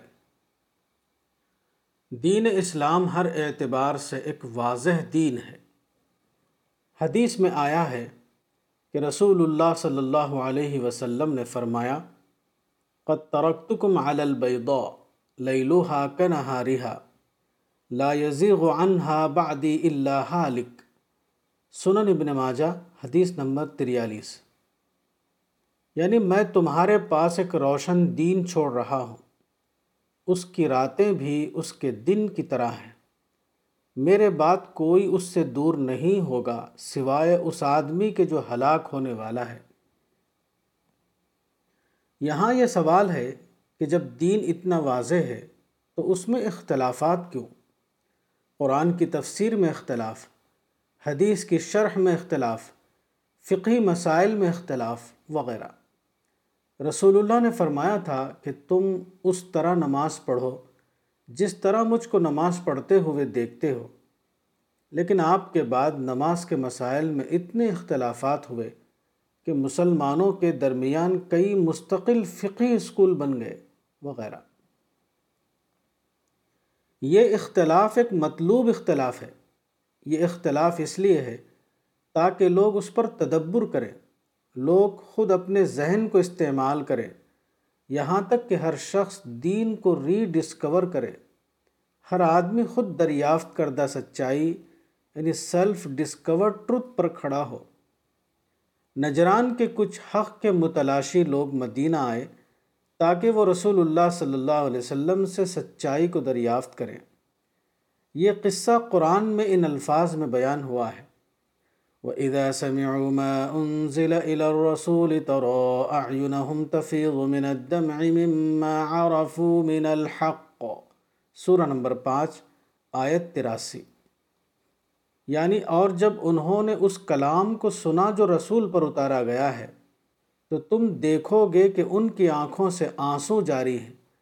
اس سبب سے کہ انہوں نے حق کی معرفت حاصل کر لی۔ آیت میں وَإِذَا سَمِعُوا کے بعد بظاہر عالموں یعنی انہوں نے جان لیا، آنا چاہیے تھا۔ مگر یہاں عرفو کا لفظ آیا ہے۔ اس کا مطلب یہ ہے کہ سننے کے بعد ابتدائی طور پر انہوں نے سچائی کو صرف جانا تھا، مگر اپنی طرف سے تدبر کا اضافہ کر کے انہوں نے اپنے جاننے کو معرفت یعنی سیلف ڈسکوری بنایا۔ ایسا اس لیے ہوا تاکہ وہ خود دریافت کردہ معرفت پر کھڑے ہونے کی سعادت حاصل کر سکے۔ انسان کو اس کے خالق نے صحیح فطرت پر پیدا کیا ہے۔ جیسا کہ قرآن میں آیا ہے، فَأَلْحَمَهَا فُجُورَهَا وَتَقْوَاهَا۔ سورہ نمبر اکانوے، آیت آٹھ۔ انسان کے آس پاس جو دنیا ہے، جس کو قرآن مجید میں زمین و آسمان کے الفاظ سے تعبیر کیا گیا ہے اس میں ایسی آیات یعنی سائنس ہیں جو خاموش زبان میں سچائی کا اعلان کر رہے ہیں۔ تاریخ کے تمام واقعات دین خداوندی کی صداقت کے گواہ ہیں۔ نیز یہ کہ پیغمبر کے ذریعے قرآن و سنت کی صورت میں ہدایت کا پورا سامان انسان کے لیے مہیا کر دیا گیا ہے وغیرہ۔ اس کے باوجود قانون فطرت کے مطابق دنیا کی تمام چیزوں کے ساتھ ہمیشہ ایک شبے کا عنصر یعنی ایلیمنٹ آف ڈاؤٹ موجود رہتا ہے۔ اس حقیقت کو قرآن میں ان الفاظ میں بیان کیا گیا ہے۔ وَقَالُوا لَوْلَا أُنزِلَ عَلَيْهِ مَلَكٌ ولو انزلنا ملكا لقضي الامر ثم لا ينظرون۔ ولو جعلناه ملكا لجعلناه رجلا وللبسنا عليهم ما يلبسون. سورہ نمبر سات، آیات آٹھ تا نو. یعنی اور وہ کہتے ہیں کہ اس پر کوئی فرشتہ کیوں نہیں اتارا گیا؟ اور اگر ہم کوئی فرشتہ اتارتے تو معاملے کا فیصلہ ہو جاتا، پھر انہیں کوئی مہلت نہ ملتی۔ اور اگر ہم کسی فرشتے کو رسول بنا کر بھیجتے تو اس کو بھی آدمی بناتے اور ان کو اسی شبے میں ڈال دیتے جس میں وہ اب پڑے ہوئے ہیں۔ سچائی کی ہدایت اگرچہ انسان کو اللہ رب العالمین کی طرف سے دی گئی ہے، لیکن اللہ کو یہ منظور ہے کہ وہ اپنے ہدایت یاب بندوں کو اس بات کا کریڈٹ دے کہ انہوں نے اپنی عقل کو استعمال کر کے ذاتی طور پر سچائی کو دریافت کیا۔ اختلافات کے جنگل میں وہ خود دریافت کردہ سچائی یعنی سیلف ڈسکور ٹروتھ پر کھڑے ہوں۔ یہ اللہ رب العالمین کی طرف سے انسان کے لیے ایک مزید عنایت کا معاملہ ہے۔ الرسالہ نومبر دو ہزار سترہ، مولانا وحید الدین خان، صفحہ نمبر بائیس۔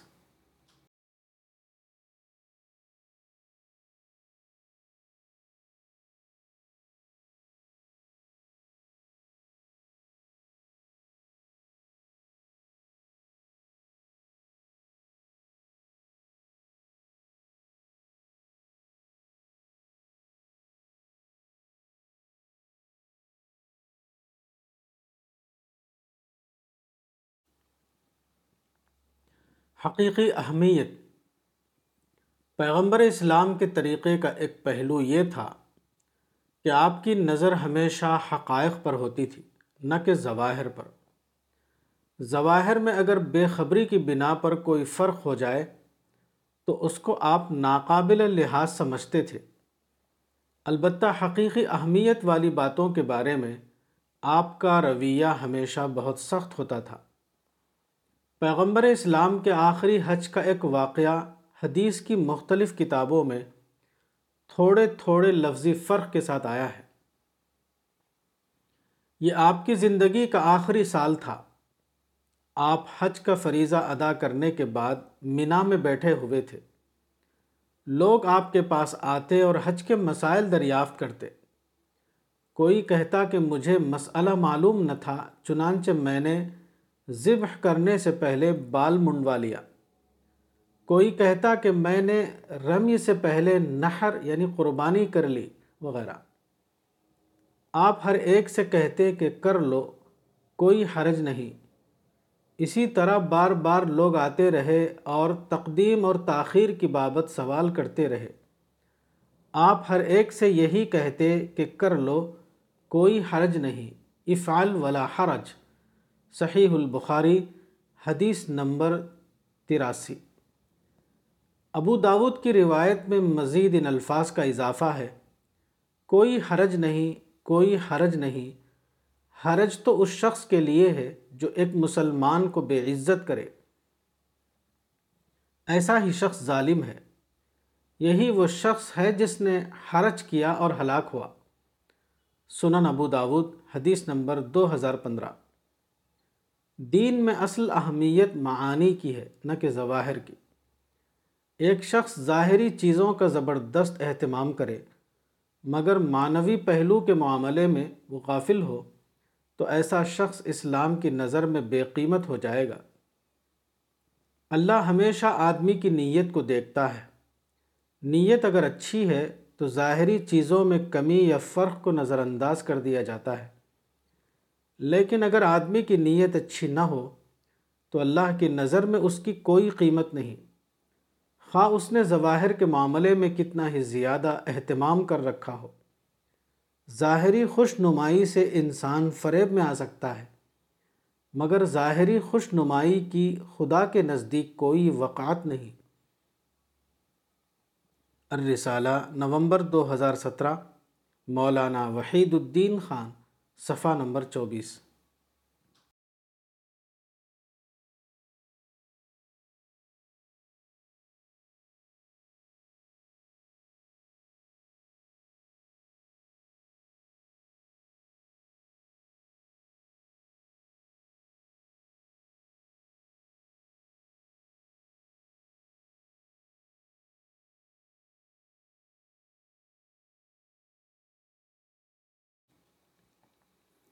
سماجی آداب۔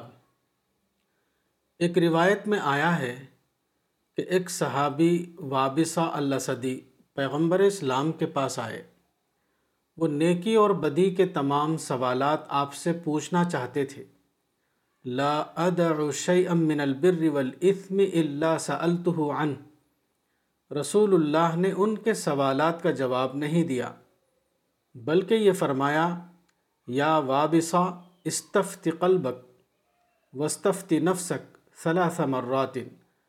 البر مطمئنت الیہ النفس والاثم ما حاک فی النفس، وتردد فی الصدر وان افتاک الناس وافتوک مسند احمد، حدیث نمبر اٹھارہ ہزار چھ.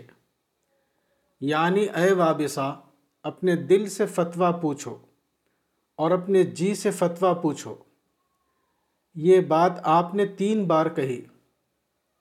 اس کے بعد فرمایا، نیکی وہ ہے جس پر تمہارا دل مطمئن ہو، اور بدی وہ ہے جو تمہارے دل میں کھٹکے، اور تمہارے دل میں تردد پیدا ہو۔ چاہے لوگ کچھ بھی فتویٰ دیتے ہوں۔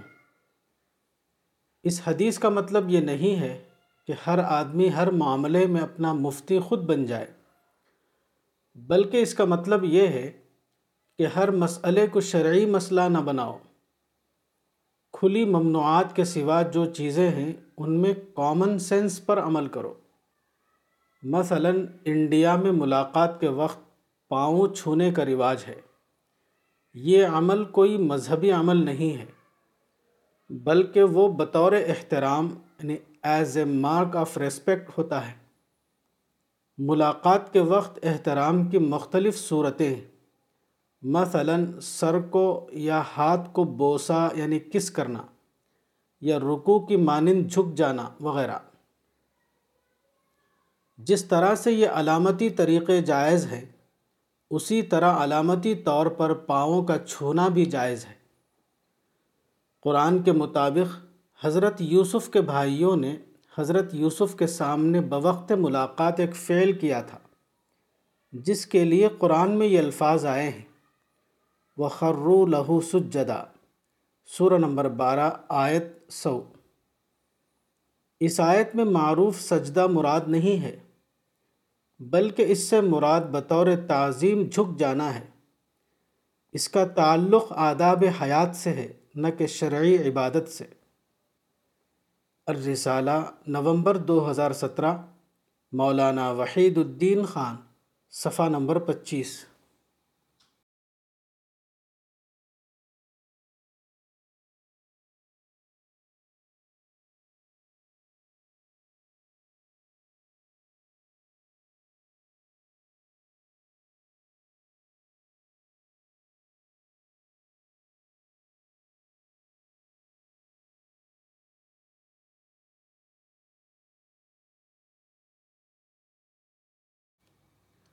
دین میں عقل کا استعمال۔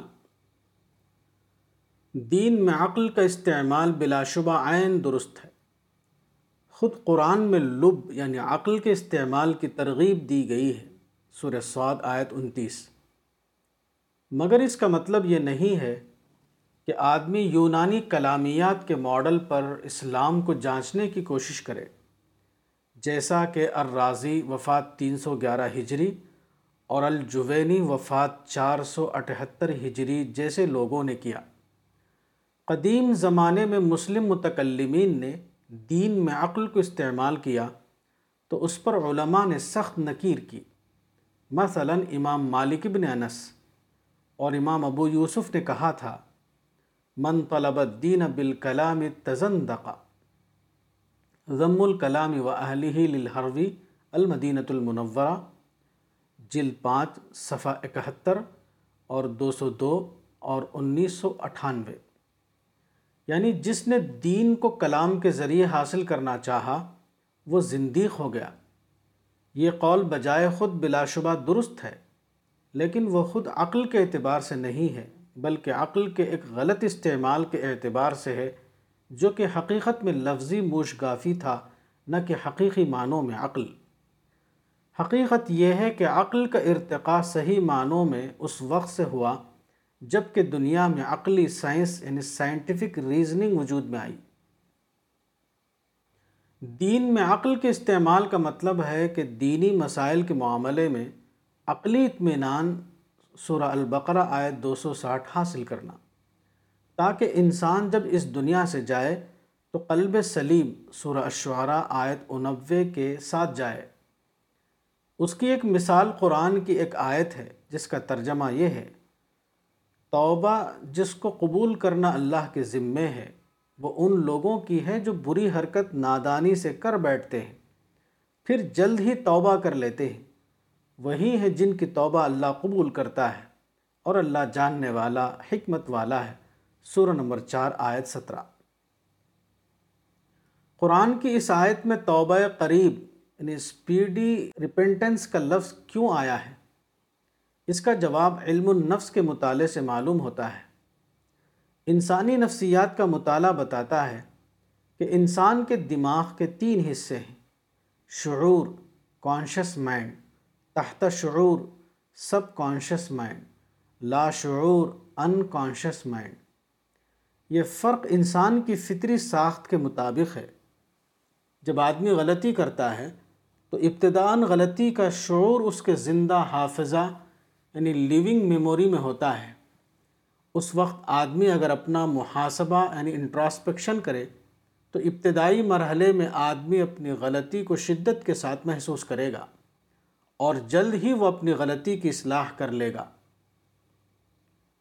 لیکن اگر آدمی محاسبے میں دیر کرے، تو اس کے بعد غلطی کا احساس اس کے زندہ شعور سے گزر کر اس کے دماغ کے اس حصے میں چلا جائے گا جس کو تحت شعور کہا جاتا ہے۔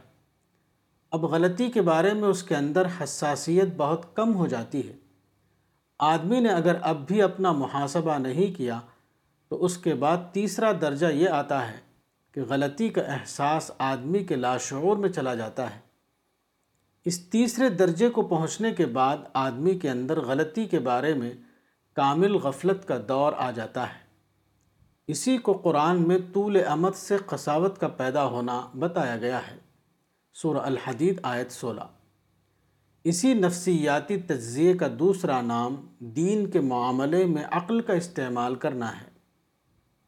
اس معاملے کو سمجھنے کے لیے ایک اور آیت قرآنی کا مطالعہ کیجیے۔ اس آیت کا ترجمہ یہ ہے، اے ایمان والو، تم اپنی آوازیں پیغمبر کی آواز سے اوپر مت کرو۔ اور نہ اس کو اس طرح آواز دے کر پکارو جس طرح تم آپس میں ایک دوسرے کو پکارتے ہو۔ کہیں ایسا نہ ہو کہ تمہارے اعمال برباد ہو جائیں اور تم کو خبر بھی نہ ہو۔ سورہ نمبر انچاس، آیت دو۔ اس آیت میں جو بات کہی گئی ہے، وہ صرف پیغمبر کی فضیلت یا پیغمبر کے معاملے میں ادب کے اعتبار سے نہیں ہے، بلکہ اصلاً وہ دین خداوندی کے اعتبار سے ہے۔ حبت اعمال کا یہ واقعہ پیغمبر کی مجلس میں بھی پیش آ سکتا ہے اور پیغمبر کی مجلس کے باہر بھی۔ اصل یہ ہے کہ جب دین خداوندی کی کوئی بات ہو، تو انسان کو چاہیے کہ نہایت سنجیدگی کے ساتھ وہ اس کو سنے۔ اگر وہ اس کو ایک غیر اہم بات کی طرح سنے گا، تو دھیرے دھیرے وہ اس معاملے میں قساوت کا شکار ہو جائے گا اور پھر بے شعوری کے اس درجے پر پہنچ جائے گا جبکہ اس کے لیے اپنی اصلاح کرنا ہی ممکن نہ رہے گا۔ ایسے آدمی کا یہ انجام اس لیے ہوگا کہ اس نے قانون فطرت کے مطابق پہلے مرحلے میں اپنا محاسبہ نہیں کیا۔ الرسالہ، نومبر دو ہزار سترہ، مولانا وحید الدین خان، صفحہ نمبر چھبیس۔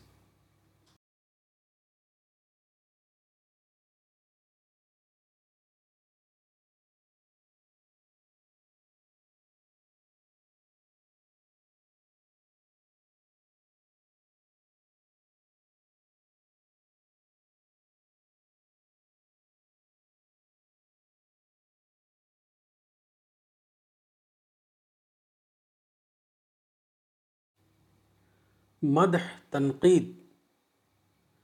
احادیث میں کثرت سے یہ تلقین کی گئی ہے کہ تم کسی کی مدح نہ کرو۔ مثلا رسول اللہ صلی اللہ علیہ وسلم نے فرمایا کہ اذا رأیتم المداحین فحثو فی وجوہہم التراب۔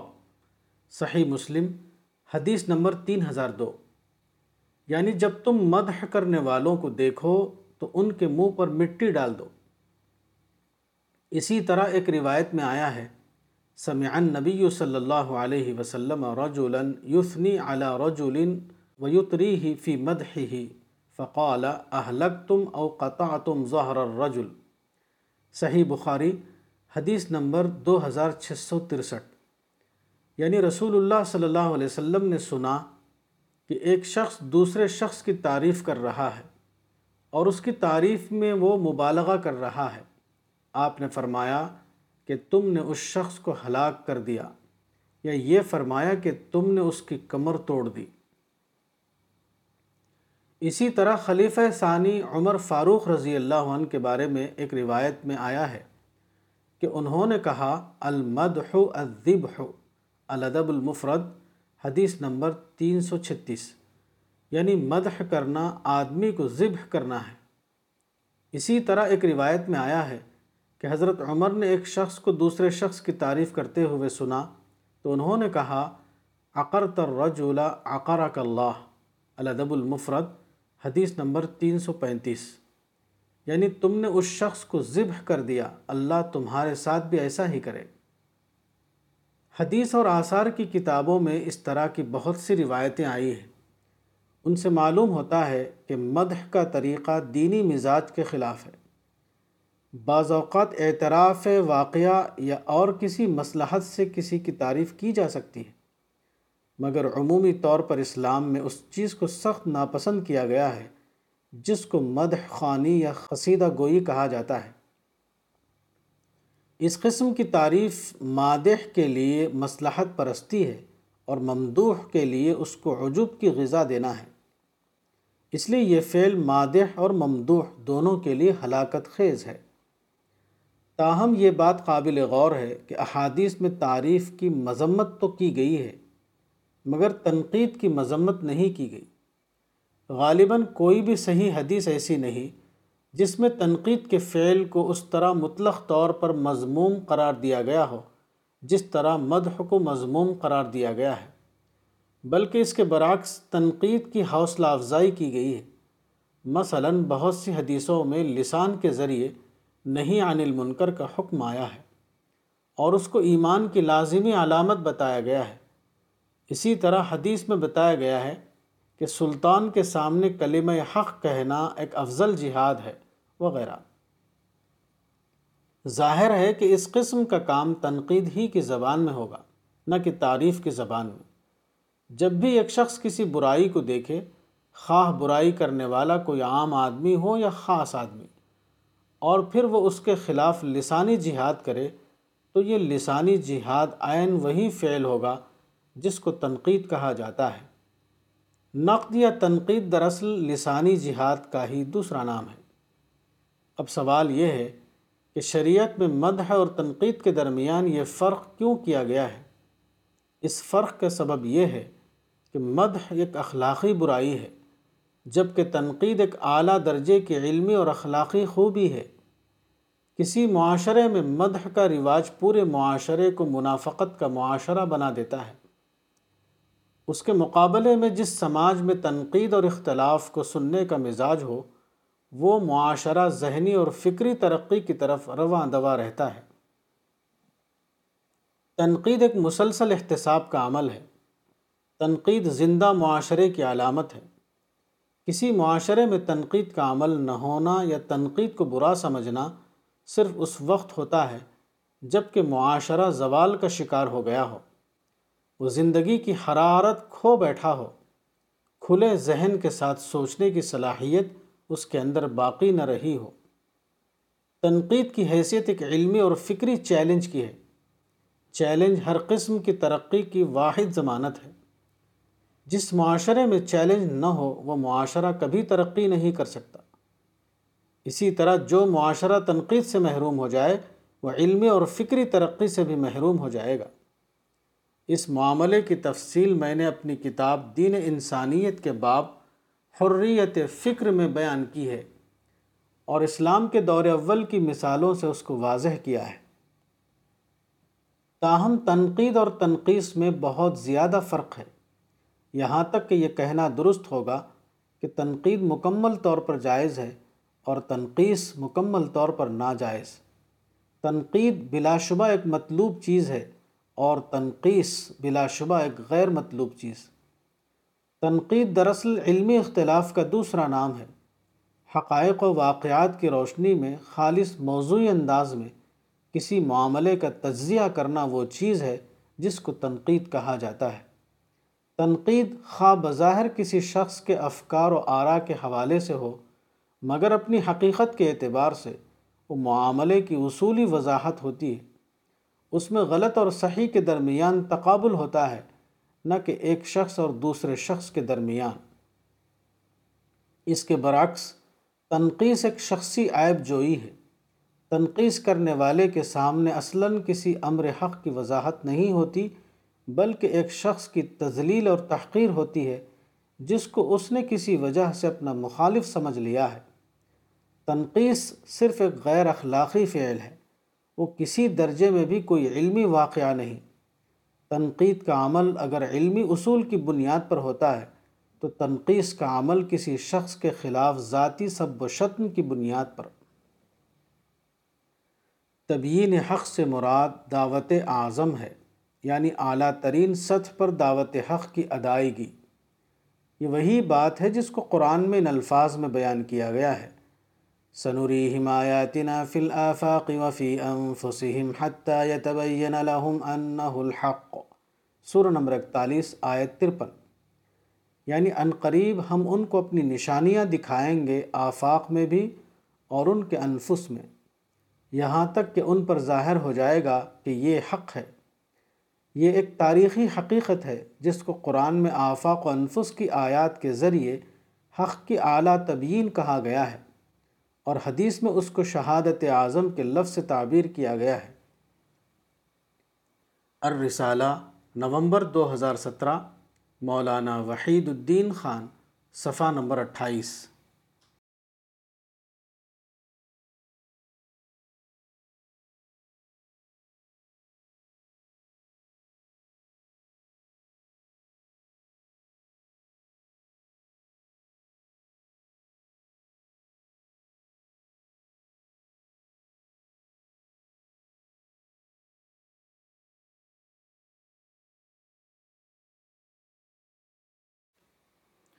القاب کلچر۔ انسان فطری طور پر عظمت پسند ہے۔ اس بنا پر ایسا ہوتا ہے کہ اگر انسان کے پاس حقیقی عظمت نہ ہو، تو وہ عظمت کے الفاظ بول کر اپنے اس جذبے کی تسکین حاصل کرتا ہے۔ یہی وہ لوگ ہیں جن کے اندر القاب کلچر ترقی کرتا ہے۔ مثلا، اپنی پسند کے افراد کو بڑے بڑے القاب دینا، جیسے great leader great thinker, great mind وغیرہ۔ اس قسم کا القاب کلچر اسلام میں پسند نہیں کیا گیا ہے۔ چنانچہ صحابہ ہمیشہ سادہ الفاظ بولتے تھے۔ بڑے الفاظ کے ساتھ کسی کا ذکر کرنا ان کے یہاں رائج نہ تھا۔ اس کا سبب یہ ہے کہ القاب ہمیشہ مبالغہ آمیز ہوتے ہیں۔ اسلام کی اسپرٹ یہ ہے کہ آدمی کو اس کی واقعی حیثیت کے مطابق پکارا جائے۔ مثلا، حضرت عمر نے اپنے لیے امیر المؤمنین کا لقب اختیار کیا، کیونکہ بطور واقعہ وہ امیر المؤمنین ہی تھے۔ ان الفاظ میں کسی قسم کا مبالغہ شامل نہ تھا۔ اس کے برعکس، شخصی سلطنت کے زمانے میں حکمرانوں کو شاہنشاہ جیسے الفاظ بولنا یعنی بادشاہوں کا بادشاہ وغیرہ۔ یہ لفظ ایک مبالغے کا لفظ ہے۔ کوئی بھی شخص حقیقت میں بادشاہوں کا بادشاہ نہیں ہوتا۔ لیکن ایسے الفاظ بول کر فرضی طور پر یہ ظاہر کیا جاتا ہے کہ مذکورہ شخص بادشاہوں کا بادشاہ ہے۔ مگر اس کا نقصان یہ ہوتا ہے کہ جن لوگوں کے اندر القاب کلچر رائج ہو جائے ان کے اندر لازماً ایک چیز ختم ہو جاتی ہے۔ وہ ہے حقیقت پسندانہ سوچ یعنی ریئلسٹک تھنکنگ یا ایز اٹ از سوچ یعنی ایز اٹ از تھنکنگ اسی کو سائنٹیفک ٹیمپر کہا جاتا ہے۔ القاب کلچر حقیقت پسندانہ سوچ کا قاتل ہے۔ اسی حقیقت کو ایک حدیث میں دعا کے الفاظ کے طور پر اس طرح کہا گیا ہے۔ اے اللہ، مجھے چیزوں کو ویسا ہی دکھا جیسا کہ وہ ہیں۔ یعنی اللہم ارن الاشیاء کماہیہ القاب کلچر غیر حقیقت پسندانہ مزاج پیدا کرتا ہے۔ جو لوگ اس مزاج کا شکار ہو جائیں، وہ کبھی کوئی بڑا کارنامہ انجام نہیں دے سکتے۔ الرسالہ نومبر دو ہزار سترہ، مولانا وحید الدین خان۔ صفحہ نمبر اکتیس۔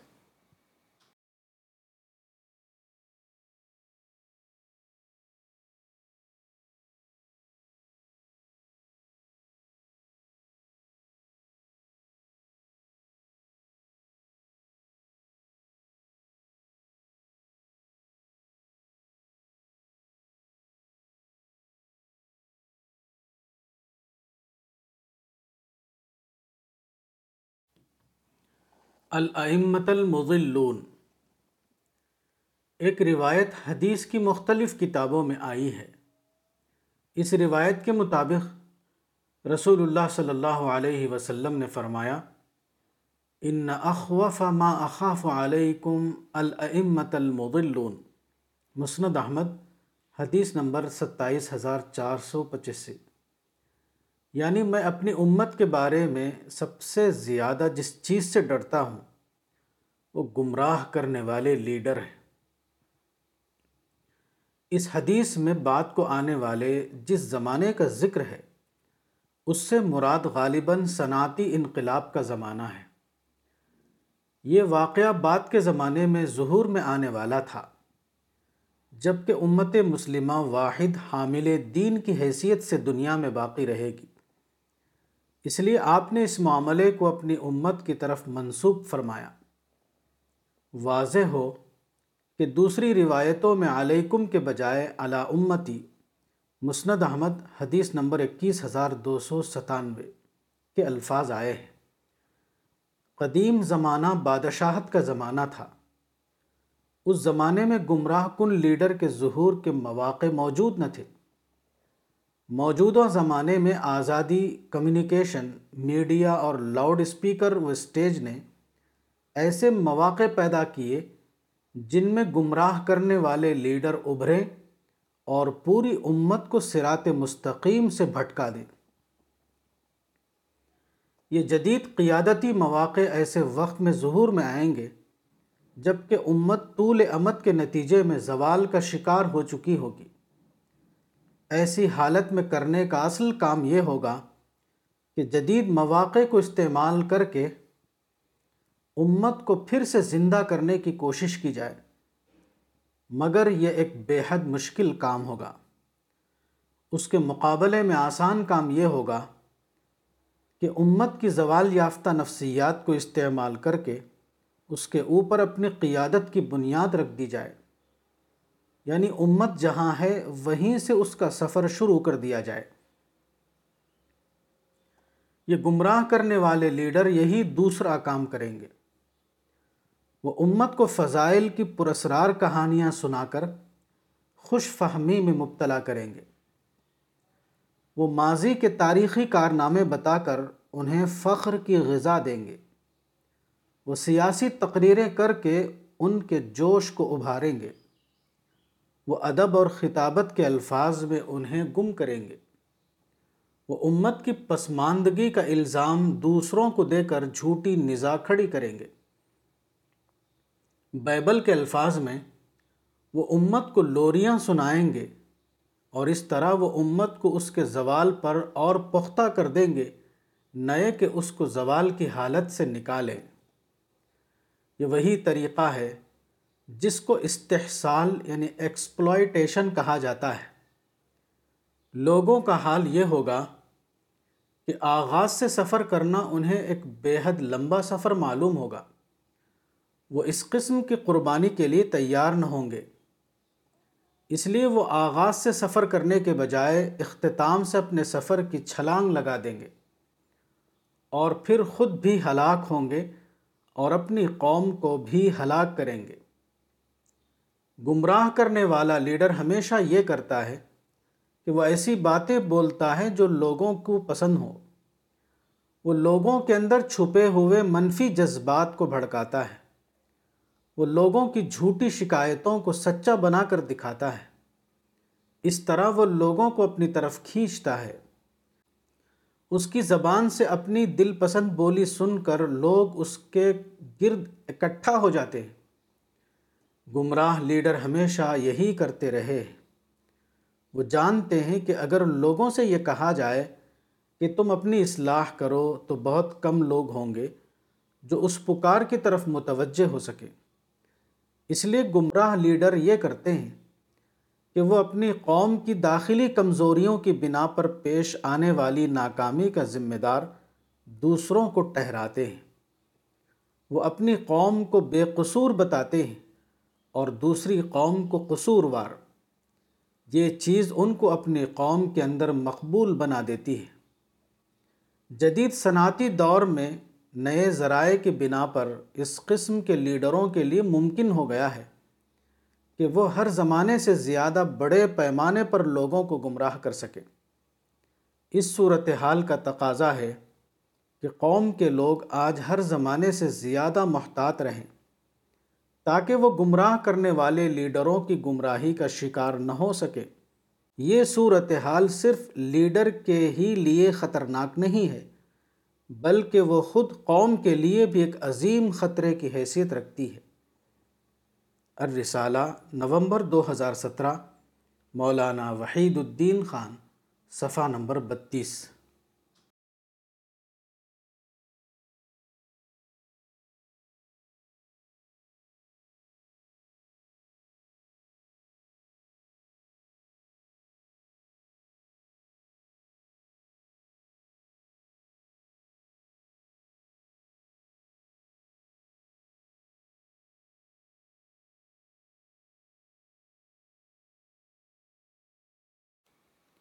نصیحت پذیری کسی انسان کو جب حق کی معرفت حاصل ہوتی ہے اور اس کی سوچ، ایمانی سوچ بن جاتی ہے، تو فطری طور پر ایسا ہوتا ہے کہ وہ ایک سنجیدہ انسان بن جاتا ہے۔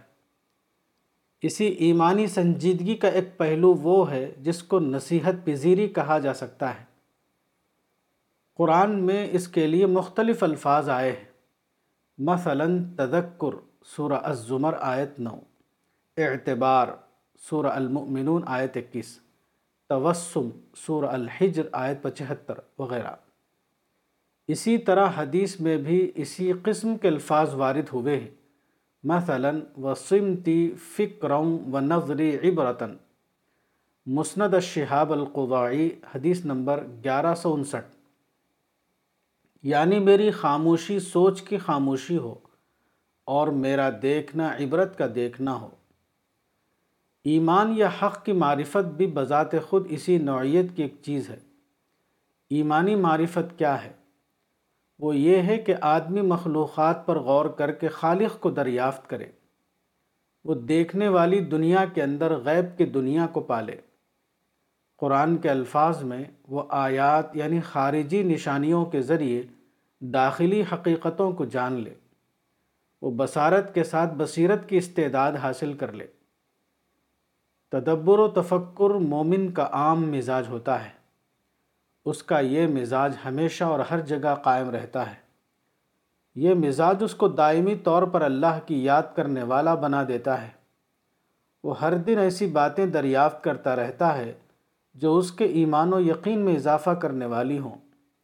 دوسرے لوگ صرف ظواہر کو دیکھتے ہیں۔ مگر مومن اپنے اس مزاج کی بنا پر ظواہر میں حقائق کو دریافت کر لیتا ہے۔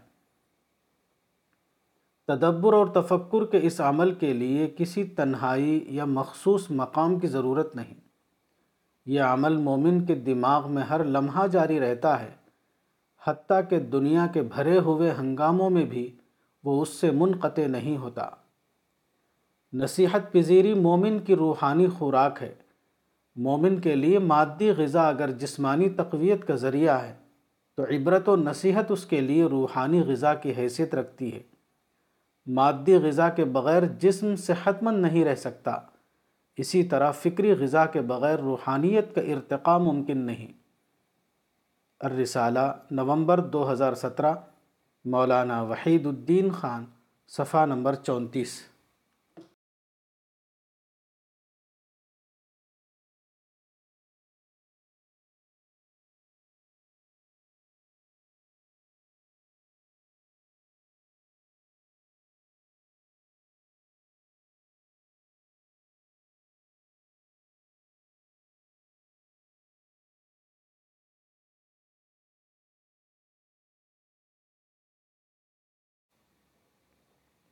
کامیاب زندگی۔ پیغمبر اسلام صلی اللہ علیہ وسلم کے پاس ایک شخص آیا۔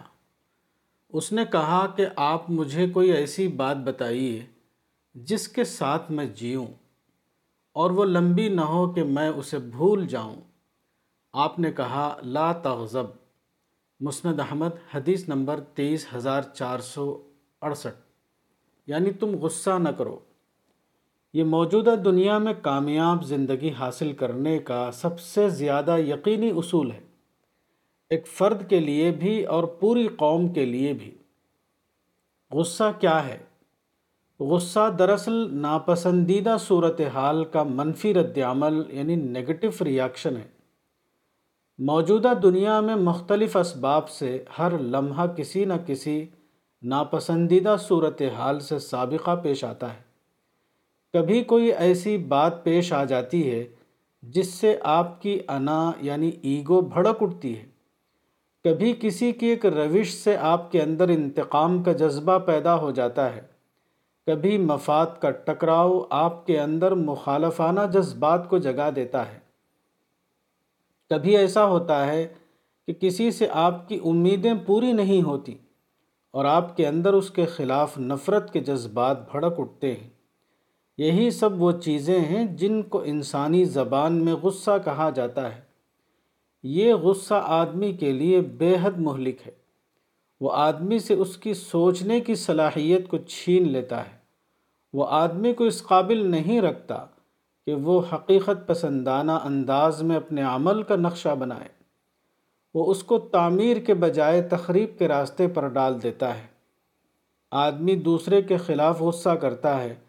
مگر اپنی حقیقت کے اعتبار سے وہ ہمیشہ آدمی کے اپنے نقصان کا باعث بنتا ہے۔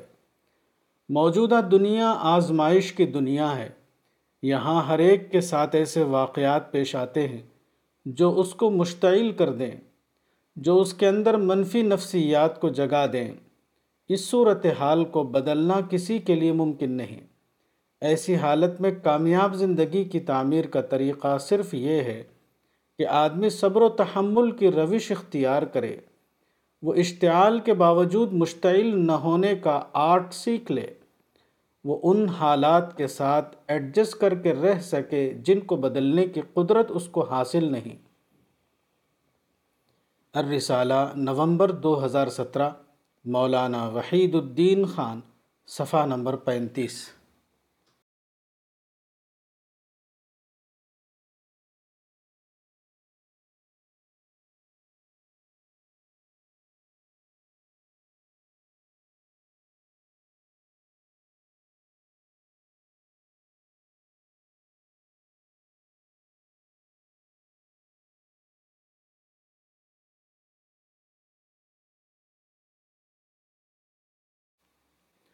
زوال کیا ہے؟ قرآن میں بتایا گیا ہے کہ یہود و نصارہ کو جو آسمانی تعلیم دی گئی تھی، اس کا بڑا حصہ انہوں نے بھلا دیا۔ وَنَسُوا حَظًّا مِّمَّا ذُكِّرُوا بِهِ، فَنَسُوا حَظًّا مِّمَّا ذُكِّرُوا بِهِ۔ سورہ نمبر پانچ، آیات تیرہ تا چودہ۔ اس بھلانے کا مطلب یہ نہیں ہے کہ یہود و نصارہ نے کوئی کانفرنس کر کے اس میں باقاعدہ یہ طے کیا ہو کہ آج سے ہم فلاں چند باتیں یاد رکھیں گے اور بقیہ باتوں کو بھلا دیں گے۔ ایسا کبھی نہیں ہوتا۔ اس قسم کا بھولنا ہمیشہ تاریخی اور نفسیاتی اسباب کے تحت ہوتا ہے۔ تاریخی طور پر دھیرے دھیرے یہ صورتحال پیدا ہوتی ہے۔ کہ کچھ چیزیں لوگوں کے زندہ حافظے میں باقی رہتی ہیں اور دوسری چیزیں ان کے زندہ حافظے سے نکل جاتی ہیں۔ کچھ چیزوں کی اہمیت انہیں یاد رہتی ہے اور کچھ چیزوں کی اہمیت سے وہ بے خبر ہو جاتے ہیں۔ حدیث میں ہے کہ یہود و نصارہ نے بگاڑ پیدا ہونے کے بعد جو کچھ کیا وہی سب مسلمان بھی بعد کے زمانے میں کریں گے۔ لتتبعن سنن من کان قبلکم۔ صحیح البخاری حدیث نمبر سات ہزار تین سو بیس۔ اس حدیث سے معلوم ہوتا ہے کہ امت محمدی پر بھی ایسا وقت آ سکتا ہے۔ ایسا ہو سکتا ہے کہ لوگ دین کے ایک حصے سے واقف ہوں اور انہیں دین کے دوسرے حصے کی خبر نہ رہے۔ دین کے بعض حصوں کی ان کے یہاں دھوم ہو اور دوسرے زیادہ بڑے حصے کو انہوں نے اس طرح چھوڑ رکھا ہو، جیسے کہ وہ جانتے ہی نہیں کہ یہ بھی اس دین کا حصہ ہے جس کو اللہ تعالیٰ نے پیغمبر کے ذریعے ان کے پاس بھیجا تھا۔ کسی قوم پر جب بھی یہ حالت آتی ہے تو وہ مزاج میں بگاڑ کی بنا پر آتی ہے۔ سب سے پہلے قوموں کا مزاج بگڑتا ہے، پھر اس کے نتیجے کے طور پر ان کا اخلاق و کردار بھی بدلتا چلا جاتا ہے۔ مثلا، مختلف اسباب کے تحت ظواہر کو روح کا بدل سمجھ لینا۔ اب ایسا ہوتا ہے کہ دین کی اصل روح کو جاننے اور اپنانے کی فکر نہیں ہوتی، بلکہ اس کے خارجی مظاہر ہی کو سب کچھ سمجھ لیا جاتا ہے۔ یہ زوال کی علامت ہے اور یہ زوال ہر امت کے ساتھ بہرحال پیش آتا ہے۔ الرسالہ نومبر دو ہزار سترہ مولانا وحید الدین خان صفحہ نمبر چھتیس۔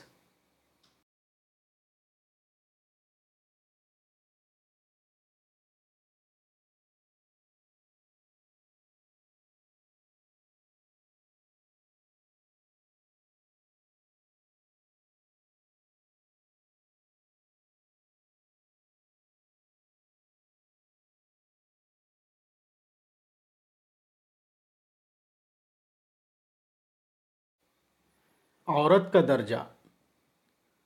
اسلام میں عورت کا درجہ کیا ہے؟ اس کا اندازہ ایک حدیث سے ہوتا ہے۔ امام بخاری نے حضرت عبداللہ ابن عباس سے یہ روایت نقل کی ہے۔ حضرت بریرہ کے شوہر ایک غلام تھے جن کا نام مغیث تھا۔ گویا کہ میں دیکھ رہا ہوں کہ مغیث اپنی بیوی کے پیچھے چل رہے ہیں اور ان کی آنکھوں سے آنسو جاری ہیں۔ رسول اللہ صلی اللہ علیہ وسلم نے فرمایا کہ اے عباس، کیا تم کو اس پر تعجب نہیں کہ مغیث کو کتنی زیادہ محبت ہے بریرہ سے اور بریرہ کو کتنا زیادہ بغض ہے مغیث سے؟ رسول اللہ صلی اللہ علیہ وسلم نے بریرہ سے فرمایا کہ کیا ہی اچھا ہو کہ تم مغیث کی طرف رجوع کر لو۔ بریرہ نے کہا کہ اے خدا کے رسول، کیا آپ مجھے اس کا حکم دیتے ہیں آپ نے فرمایا کہ میں صرف سفارش کر رہا ہوں۔ بریرہ نے جواب دیا، تو مجھے اس کی ضرورت نہیں۔ لا حاجت لی فی ہی صحیح البخاری، حدیث نمبر پانچ ہزار دو سو تراسی۔ بریرہ نے اپنے شوہر مغیث سے تفریق کرا لی تھی۔ رسول اللہ نے بریرہ کو مشورہ دیا کہ تم رجوع کر لو اور مغیث کے ساتھ زندگی گزارو، مگر بریرہ نے آپ کے اس مشورے کو قبول نہیں کیا۔ اور مغیث سے رجوع پر راضی نہیں ہوئی اس واقعے سے اندازہ ہوتا ہے کہ اسلام میں عورت کو کتنی زیادہ آزادی حاصل ہے۔ اس حدیث کے مطابق، عورت نہ صرف مرد کے برابر ہے، بلکہ اس کو یہ حق بھی حاصل ہے کہ خود پیغمبر اگر وحی کی بنیاد پر کوئی مطالبہ کرے تو وہ اس کو ماننے پر مجبور ہے۔ لیکن پیغمبر کے ذاتی مشورے کو ماننا اس کے لیے ضروری نہیں۔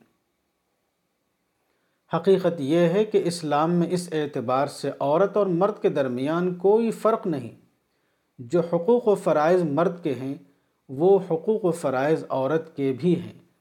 اگر کوئی فرق ہے تو وہ فطری سبب کی بنا پر ہے، نہ کہ دونوں جنسوں میں تفریق کی بنا پر۔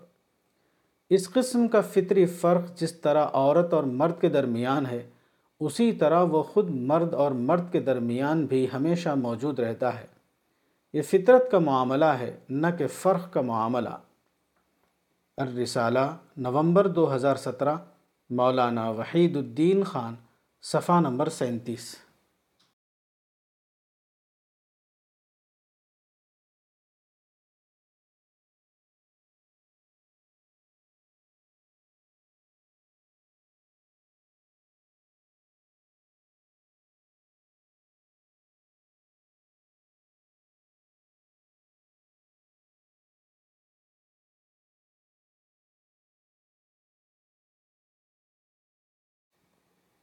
اسلامی انقلاب میں عمومی تائید۔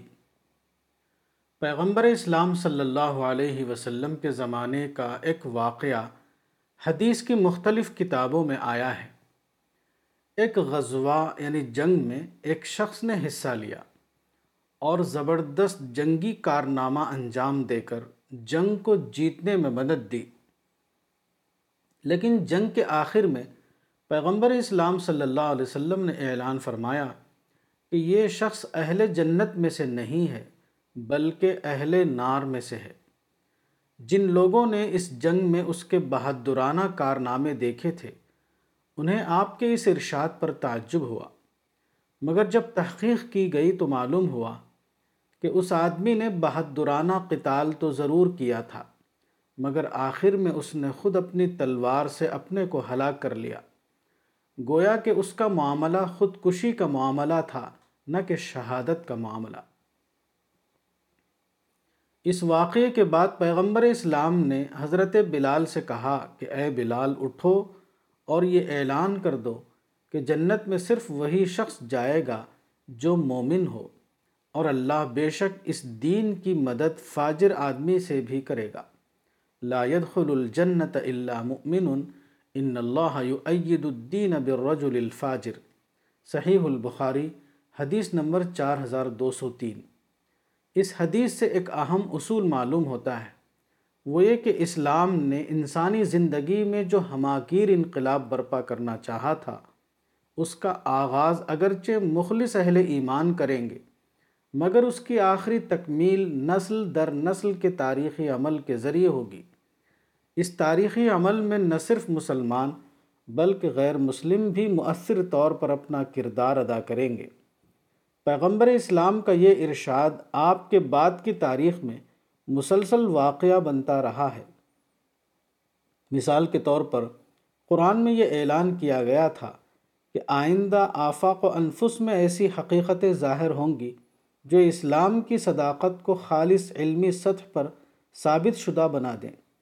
حامی مسجدہ، آیت ترپن۔ موجودہ زمانے میں سائنسی تحقیق کے بعد جو دریافتیں ہوئی ہیں انہوں نے اس پیشن گوئی کو حرف بحرف ایک ثابت شدہ حقیقت بنا دیا ہے۔ یہ جدید دریافتیں غیر مسلم قوموں کے ذریعے ظہور میں آئی ہیں۔ مسلم افراد کا حصہ ان میں تقریباً نہ ہونے کے برابر ہے۔ الرسالہ، نومبر دو ہزار سترہ، مولانا وحید الدین خان، صفحہ نمبر اڑتیس۔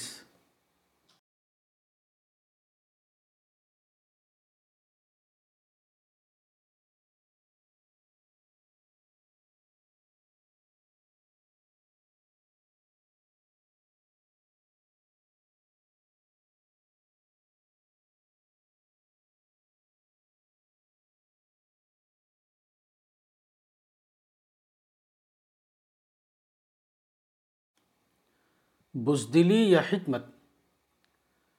میرا تجربہ ہے کہ جب لوگوں کے سامنے صبر کے اصول کو بتایا جائے، تو وہ اس کو گوست فندی کا اصول یا بزدلی کا اصول سمجھ لیتے ہیں۔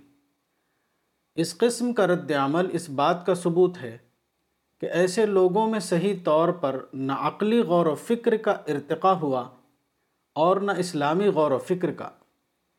یہ لوگ ایسے رہنماؤں سے متاثر ہوئے ہیں جو خطابت اور شاعری اور انشا پردازی کی زبان میں لکھتے اور بولتے ہیں اور لوگ تجزیہ یعنی انالیسس سے بے خبر ہونے کی بنا پر ان کو درست مان لیتے ہیں۔ سوچنے کا آغاز یہاں سے ہونا چاہیے کہ قرآن میں اتنا زیادہ کیوں صبر یعنی پیشنس کی تعلیم دی گئی ہے۔ اس کا سبب یہ ہے کہ اللہ تعالیٰ نے اس دنیا کا نظام اس طرح بنایا ہے کہ ہر شخص کو اپنے قول و فعل کے لیے پوری آزادی حاصل ہے۔ وہ چاہے تو اپنی آزادی کا صحیح استعمال کرے اور چاہے تو اپنی آزادی کا غلط استعمال کرے۔ یہ خالق کے عطا کردہ آزادی ہے۔ اس لیے کوئی بھی شخص اس آزادی کو منسوخ نہیں کر سکتا۔ اب انسان کے لیے صرف دو میں سے ایک کا آپشن ہے۔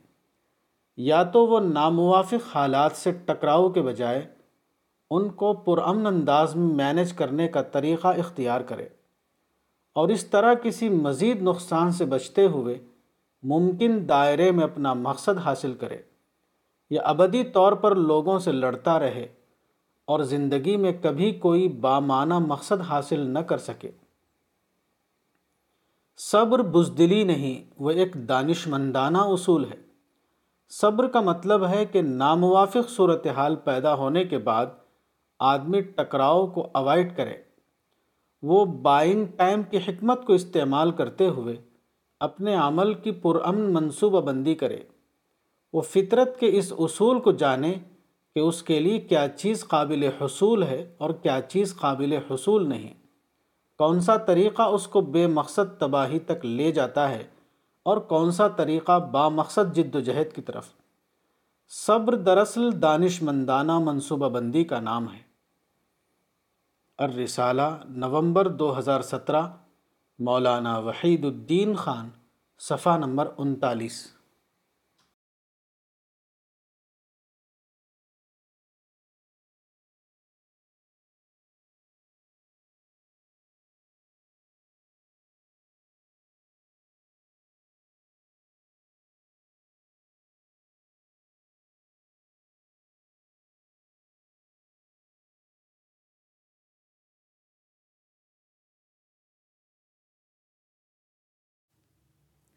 عمل معیار ہے۔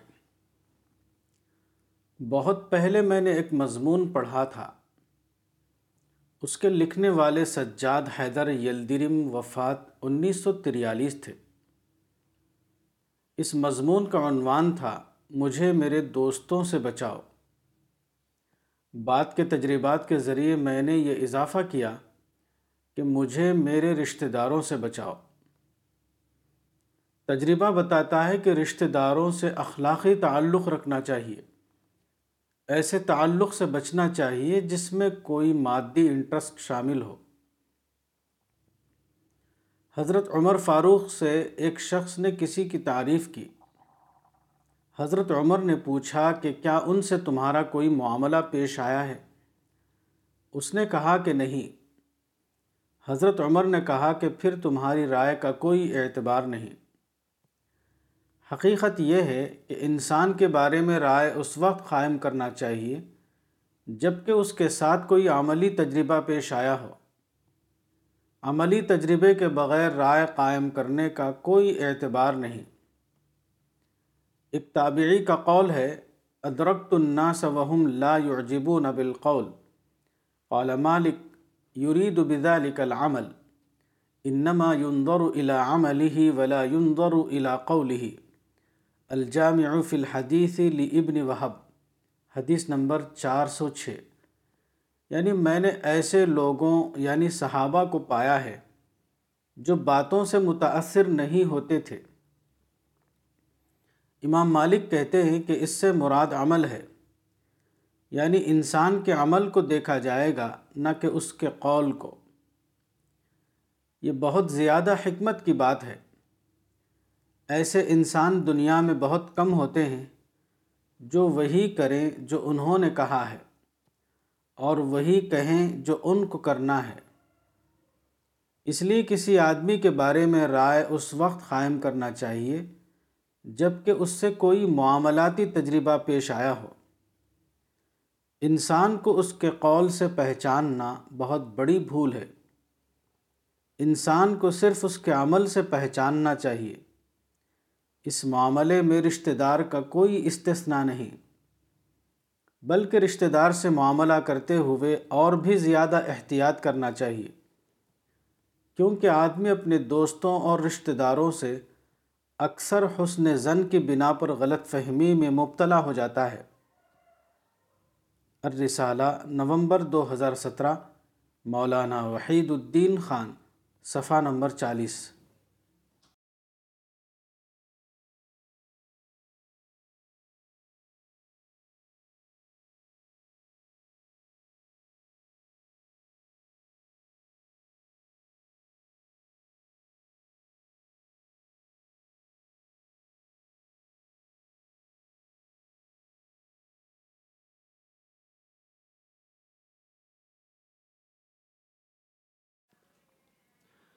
بیماری سے تطہیر۔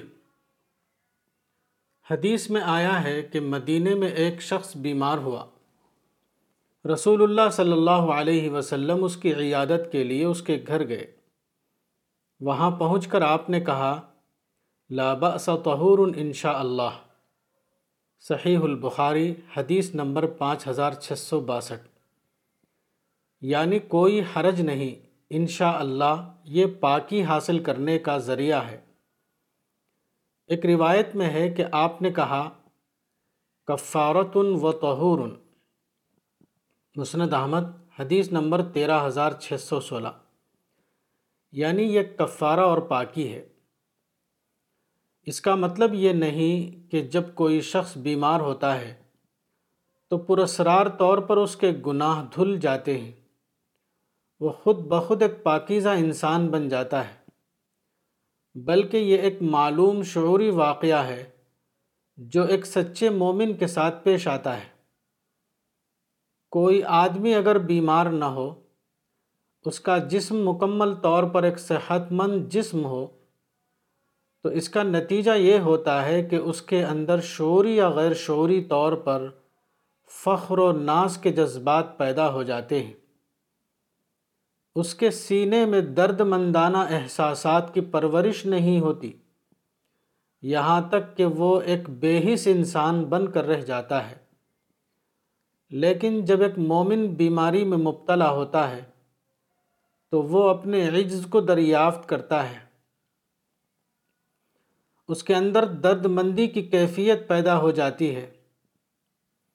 وہ اپنے بندہ ہونے کی حقیقت کا تجربہ کرتا ہے۔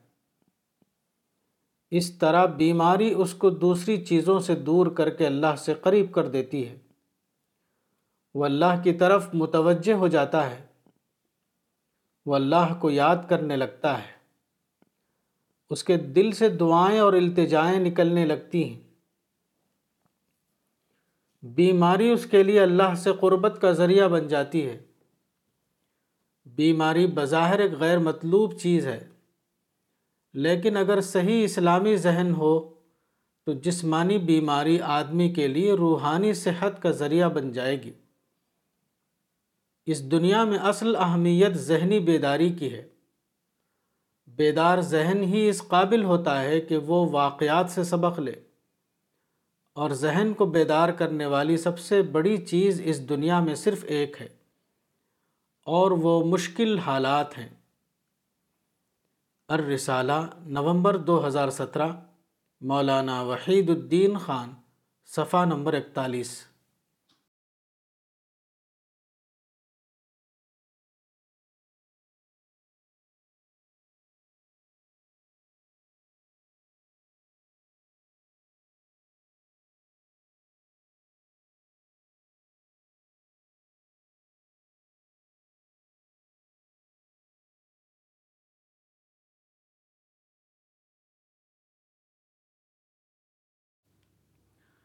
شدت پسندی نہیں۔ ایک حدیث رسول ان الفاظ میں آئی ہے، لا تشددوا على انفسکم فیشدد علیکم فإن قوما شددوا على انفسهم فشدد اللہ علیہم، فتلک بقایاہم فی الصوامع والدیار سنن نبی داود، حدیث نمبر چار ہزار نو سو چار۔ یعنی تم اپنے آپ پر سختی نہ کرو، ورنہ تمہارے اوپر سختی کی جائے گی۔ کیونکہ ایک قوم نے اپنے آپ پر سختی کی، تو اللہ نے بھی ان پر سختی کی۔ تو انہی لوگوں کے باقیات ہیں گرجوں میں اور خانخواہوں میں۔ اس حدیث میں تشدد سے مراد محدود طور پر صرف مذہبی تشدد یا انتہا پسندانہ رہبانیت نہیں ہے، بلکہ اس کا تعلق انسانی زندگی کے تمام معاملات سے ہے۔ جس معاملے میں بھی اعتدال کا طریقہ چھوڑ کر شدت کا طریقہ اختیار کیا جائے گا، وہ سب اس حدیث کے حکم میں شامل ہوگا۔ اعتقادی شدت پسندی یہ ہے کہ جزی اختلافات کی بنا پر ایک دوسرے کی تکفیر اور تفسیخ کی جانے لگے۔ اسی طرح عبادتی شدت پسندی یہ ہے کہ فروعی مسالک کی بنیاد پر الگ الگ مسجدیں بنائی جائیں۔ اور اس کو امت میں تفریق کی حد تک پہنچا دیا جائے۔ اسی طرح معاملاتی شدت پسندی یہ ہے کہ رخصت کو کمتر سمجھ کر ہر معاملے کو عظیمت کا سوال بنا دیا جائے۔ شدت پسند آدمی اپنے آپ میں جیتا ہے، وہ صرف اپنی امنگوں کو جانتا ہے۔ اس بنا پر اس کی حیثیت اس انسان جیسی ہو جاتی ہے جو سڑک کو خالی سمجھ کر اس کے اوپر اپنی گاڑی دوڑانے لگے۔ ایسا آدمی کبھی کامیابی کی منزل تک نہیں پہنچ سکتا۔ اس دنیا میں کامیابی کا راز اعتدال پسندی ہے، نہ کہ شدت پسندی۔ شدت پسندی گویا خدا کے تخلیقی نقشے کے خلاف جینے کی کوشش کرنا ہے۔ اور اعتدال پسندی خدا کے تخلیقی نقشے کے مطابق اپنی زندگی کی تعمیر کرنا۔ شدت پسندی اپنی ذات کے اعتبار سے توازوں کے خلاف ہے اور دوسروں کے اعتبار سے رعایت انسانی کے خلاف۔ اور یہ دونوں چیزیں بلا شبہ اسلام میں مطلوب نہیں۔ شدت پسندی اللہ کو پسند نہیں۔ جو لوگ شدت پسندی کا طریقہ اختیار کرتے ہیں، ان کا انجام یہ ہوتا ہے کہ متشددانہ طریقہ ان کی روایات میں شامل ہو کر ان کے دین کا جز بن جاتا ہے۔ اس طرح ان کی بات کی نسلیں مجبور ہو جاتی ہیں کہ وہ ان کی پیروی کریں۔ کیونکہ ایسا نہ کرنے کی صورت میں ان کو محسوس ہوتا ہے کہ وہ اعلیٰ معیار سے کمتر درجے کی دینداری اختیار کیے ہوئے ہیں۔ اس شدت پسندی کا تعلق محدود طور پر صرف رہبانیت سے نہیں ہے۔ بلکہ اس کا تعلق ہر دینی شعبے سے ہے۔ مثلا قومی اور سیاسی حقوق کی جد و جہد کے لیے دو ممکن طریقے ہیں۔ ایک پرامن جد و جہد اور دوسری پر تشدد جد و جہد اس معاملے میں صحیح طریقہ یہ ہے کہ پرامن اور غیر متشددانہ طریقہ کار کے ذریعے اپنے مقصد کے حصول کی جد و جہد کی جائے۔ اس کے برعکس اگر متشددانہ طریقہ کار کا انداز اختیار کیا جائے، تو اس کے بیک وقت دو نقصان ہوں گے۔ ایک یہ کہ قوم کو غیر ضروری سختیاں برداشت کرنی پڑیں گی۔ دوسرے یہ کہ جب ایک بار متشددانہ طریقہ کار کی روایت قائم ہو جائے گی، تو اسی کو جد و جہد کے اعلیٰ معیار کی حیثیت حاصل ہو جائے گی۔ متشددانہ طریقہ کار کو بے نتیجہ سمجھتے ہوئے بھی لوگ اس پر قائم رہیں گے۔ کیونکہ اس سے ہٹنے کے بعد لوگوں کو محسوس ہوگا کہ انہوں نے خود دین کے مطلوب معیار کو چھوڑ دیا۔ انہوں نے عظیمت کے بجائے رخصت کا راستہ اختیار کر لیا۔ انہوں نے اقدام کے بجائے پسپائی کو اپنا طریقہ بنا لیا۔ شدت پسندی ہی کی ایک صورت وہ ہے جس کو انتہا پسندی یعنی ایکسٹریمزم کہا جاتا ہے۔ انتہا پسندی یہ ہے کہ آدمی حقائق اور امکانات کو نظر انداز کر کے اپنے عمل کا نقشہ بنائے۔ وہ عقل کے بجائے اپنے جذبات کی رہنمائی میں چلنے لگے۔ وہ دور اندیشی کے بجائے عجلت پسندی کی روش اختیار کر لے۔ وہ تدریج کے بجائے چھلانگ کے ذریعے اپنا سفر طے کرنا چاہے۔ ایسا آدمی یہ کرتا ہے کہ وہ شوق کو اپنے آگے رکھ دیتا ہے اور دور اندیشی کو اپنے پیچھے۔ وہ بھول جاتا ہے کہ ہر ایک کی ایک حد ہے۔ خواہ وہ کوئی فرد ہو یا کوئی گروہ۔ حد کو نظر انداز کرنا ایسا ہی ہے جیسے کوئی شخص جلتے ہوئے انگارے کی گرمی کا اندازہ کرنے کے لیے اس کو اپنے ہاتھ میں لے لے۔ یا پتھر کو توڑنے کے لیے اپنے سر کو ہتھوڑا بنا لے۔ اس قسم کا ہر فعل حد سے تجاوز کرنا ہے۔ اور حد سے تجاوز کرنے والے لوگ اس دنیا میں کبھی کامیاب نہیں ہو سکتے۔ الرسالہ نومبر دو ہزار سترہ، مولانا وحید الدین خان، صفحہ نمبر بیالیس۔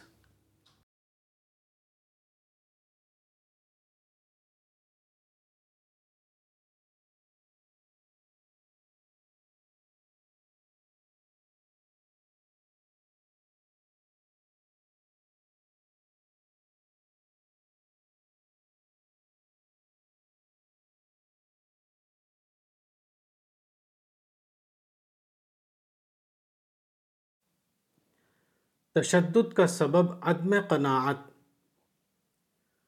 پیغمبر اسلام صلی اللہ علیہ وسلم کی ایک حدیث ان الفاظ میں آئی ہے۔ قد افلح من اسلم و رزق کفافن و اللہ بما آتا ہو صحیح مسلم، حدیث نمبر ایک ہزار چوپن۔ یعنی وہ شخص کامیاب ہوا جو اسلام لایا۔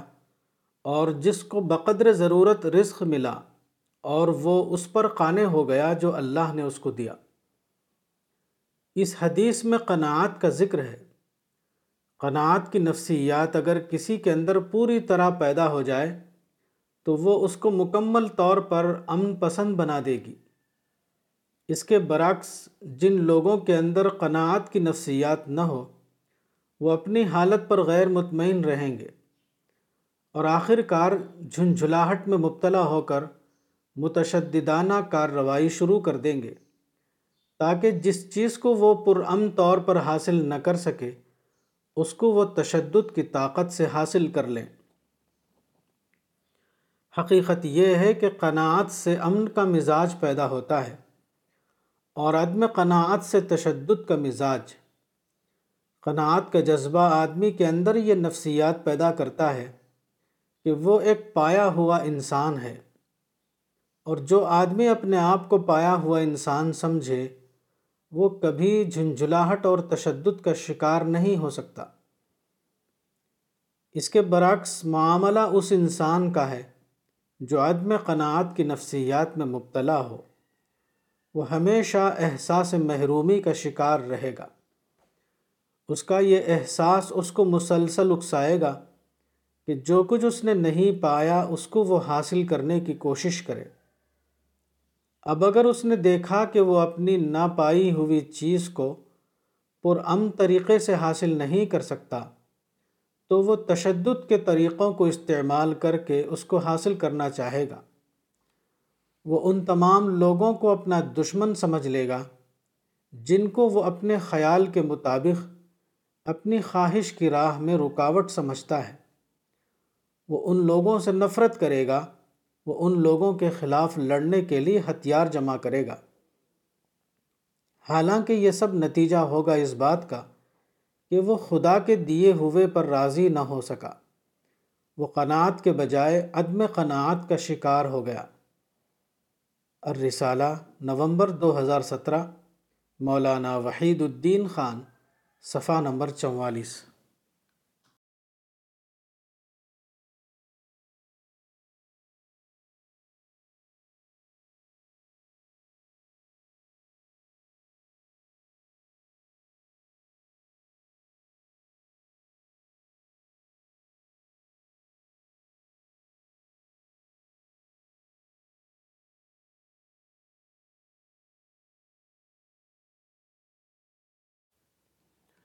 سگریٹ نوشی کی عادت۔ پاکستان کے سابق فوجی حکمراں جنرل ایوب خان انیس سو سات تا انیس سو چورہتر کو سگریٹ نوشی کی عادت تھی۔ روز صبح ان کا بٹلر سگریٹ کی پیکٹ ٹرے میں رکھ کر ان کے بیڈ روم میں پہنچا دیتا اور وہ اپنے صبح کا آغاز سگریٹ سے کرتے تھے۔ ایک مرتبہ وہ مشرقی پاکستان کے دورے پر تھے۔ وہاں ان کا بنگالی بٹلر ایک دن ان کو صبح کے وقت سگریٹ دینا بھول گیا۔ یہ دیکھ کر جنرل ایوب خاں کو شدید غصہ آیا۔ وہ اس بنگالی بٹلر کو سختی سے ڈانٹنے لگے۔ جب جنرل ایوب خان خاموش ہوئے تو بنگالی بٹلر نے انہیں ادب سے کہا کہ کمانڈر میں قوت برداشت ہونی چاہیے تاکہ وہ فوج کو چلائے۔ آپ کے عدم برداشت سے مجھے پاکستانی فوج اور اس ملک کا مستقبل خراب دکھائی دے رہا ہے۔ بٹلر کی بات ایوب خان کے دل پر لگی۔ انہوں نے اسی وقت سگریٹ پینا چھوڑ دیا۔ اس کے بعد پھر کبھی سگریٹ نہیں پیا۔ ماہ نامہ انظار مئی دو ہزار سترہ، صفحہ اٹھائیس۔ عام طور پر یہ سمجھا جاتا ہے کہ سگریٹ پینے کی عادت ہو جائے تو اس کو چھوڑنا بہت مشکل ہو جاتا ہے۔ مگر تاریخ میں اس طرح کے واقعات ہیں کہ ایک شخص جو سگریٹ نوشی کا عادی تھا، اس کو کسی موقع پر سخت جھٹکا لگا اور پھر اسی وقت اس نے سگریٹ پینا چھوڑ دیا اور پھر کبھی نہیں پیا۔ اس طرح کی عادتیں یا تو فوراً چھوٹتی ہیں یا کبھی نہیں چھوٹتی۔ تجربہ ہے کہ کوئی عادت تدریجی طور پر نہیں چھوٹتی ہے، وہ اچانک فیصلے کے تحت چھوٹتی ہے۔ جو لوگ کسی عادت کو تدریجی طور پر چھوڑنا چاہیں، وہ اپنی عادت کو کبھی چھوڑ نہیں پاتے۔ کیونکہ تدریجی طریقے میں طاقتور ارادہ یعنی اسٹرانگ ول پاور کبھی پیدا نہیں ہوتا۔ طاقتور ارادہ ہمیشہ کسی سخت جھٹکے کے بعد پیدا ہوتا ہے۔ طاقتور ارادہ اچانک پیدا ہوتا ہے، نہ کہ تدریجی طور پر۔ آپ کو کوئی بڑا کام کرنا ہے تو طاقتور ارادہ پیدا کیجیے اس کے بعد بڑا کام کرنا آپ کے لیے آسان ہو جائے گا۔ یہی اس معاملے میں واحد طریقہ کار ہے۔ الرسالہ، نومبر دو ہزار سترہ، مولانا وحید الدین خان۔ صفحہ نمبر پینتالیس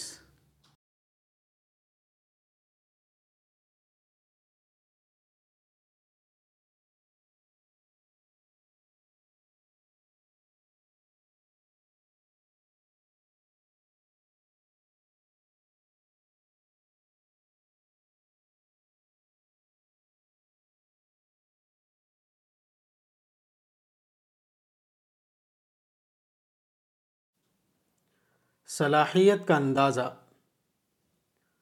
یہ دیکھا گیا ہے کہ آدمی اکثر اپنے آپ کو اس سے زیادہ سمجھتا ہے، جتنا کہ دوسرے لوگ اس کو سمجھتے ہیں۔ ایسا کیوں ہوتا ہے؟ اس کا سبب یہ ہے کہ آدمی کے اندر صلاحیت ابتدائی طور پر بالقوا یعنی پوٹینشل طور پر ہوتی ہے۔ وہ صلاحیت واقعہ اس وقت بنتی ہے جبکہ کوئی شخص اپنے اس بالقوا کو بالفعل یعنی ایکچول بنا لے۔ عام طور پر لوگ شعوری یا غیر شعوری طور پر اس فرق کو نہیں سمجھتے۔ وہ اپنا اندازہ اپنی فطری صلاحیت کے اعتبار سے کرتے ہیں۔ وہ بھول جاتے ہیں کہ کسی کی صلاحیت دوسروں کے لیے صرف اس وقت واقعہ بنتی ہے، جبکہ وہ آدمی اپنی اس صلاحیت کو واقعے کی شکل دے دے۔ صلاحیت ابتدائی طور پر ایک داخلی چیز ہے جو ظاہری طور پر دکھائی نہیں دیتی۔ اس لیے آدمی خود تو اس کو محسوس کر سکتا ہے، لیکن دوسرے لوگوں کے لیے وہ ایک نامعلوم حقیقت بنی رہے گی۔ لوگوں کا یہ مزاج ان کو دوسروں کے بارے میں منفی بنا دیتا ہے۔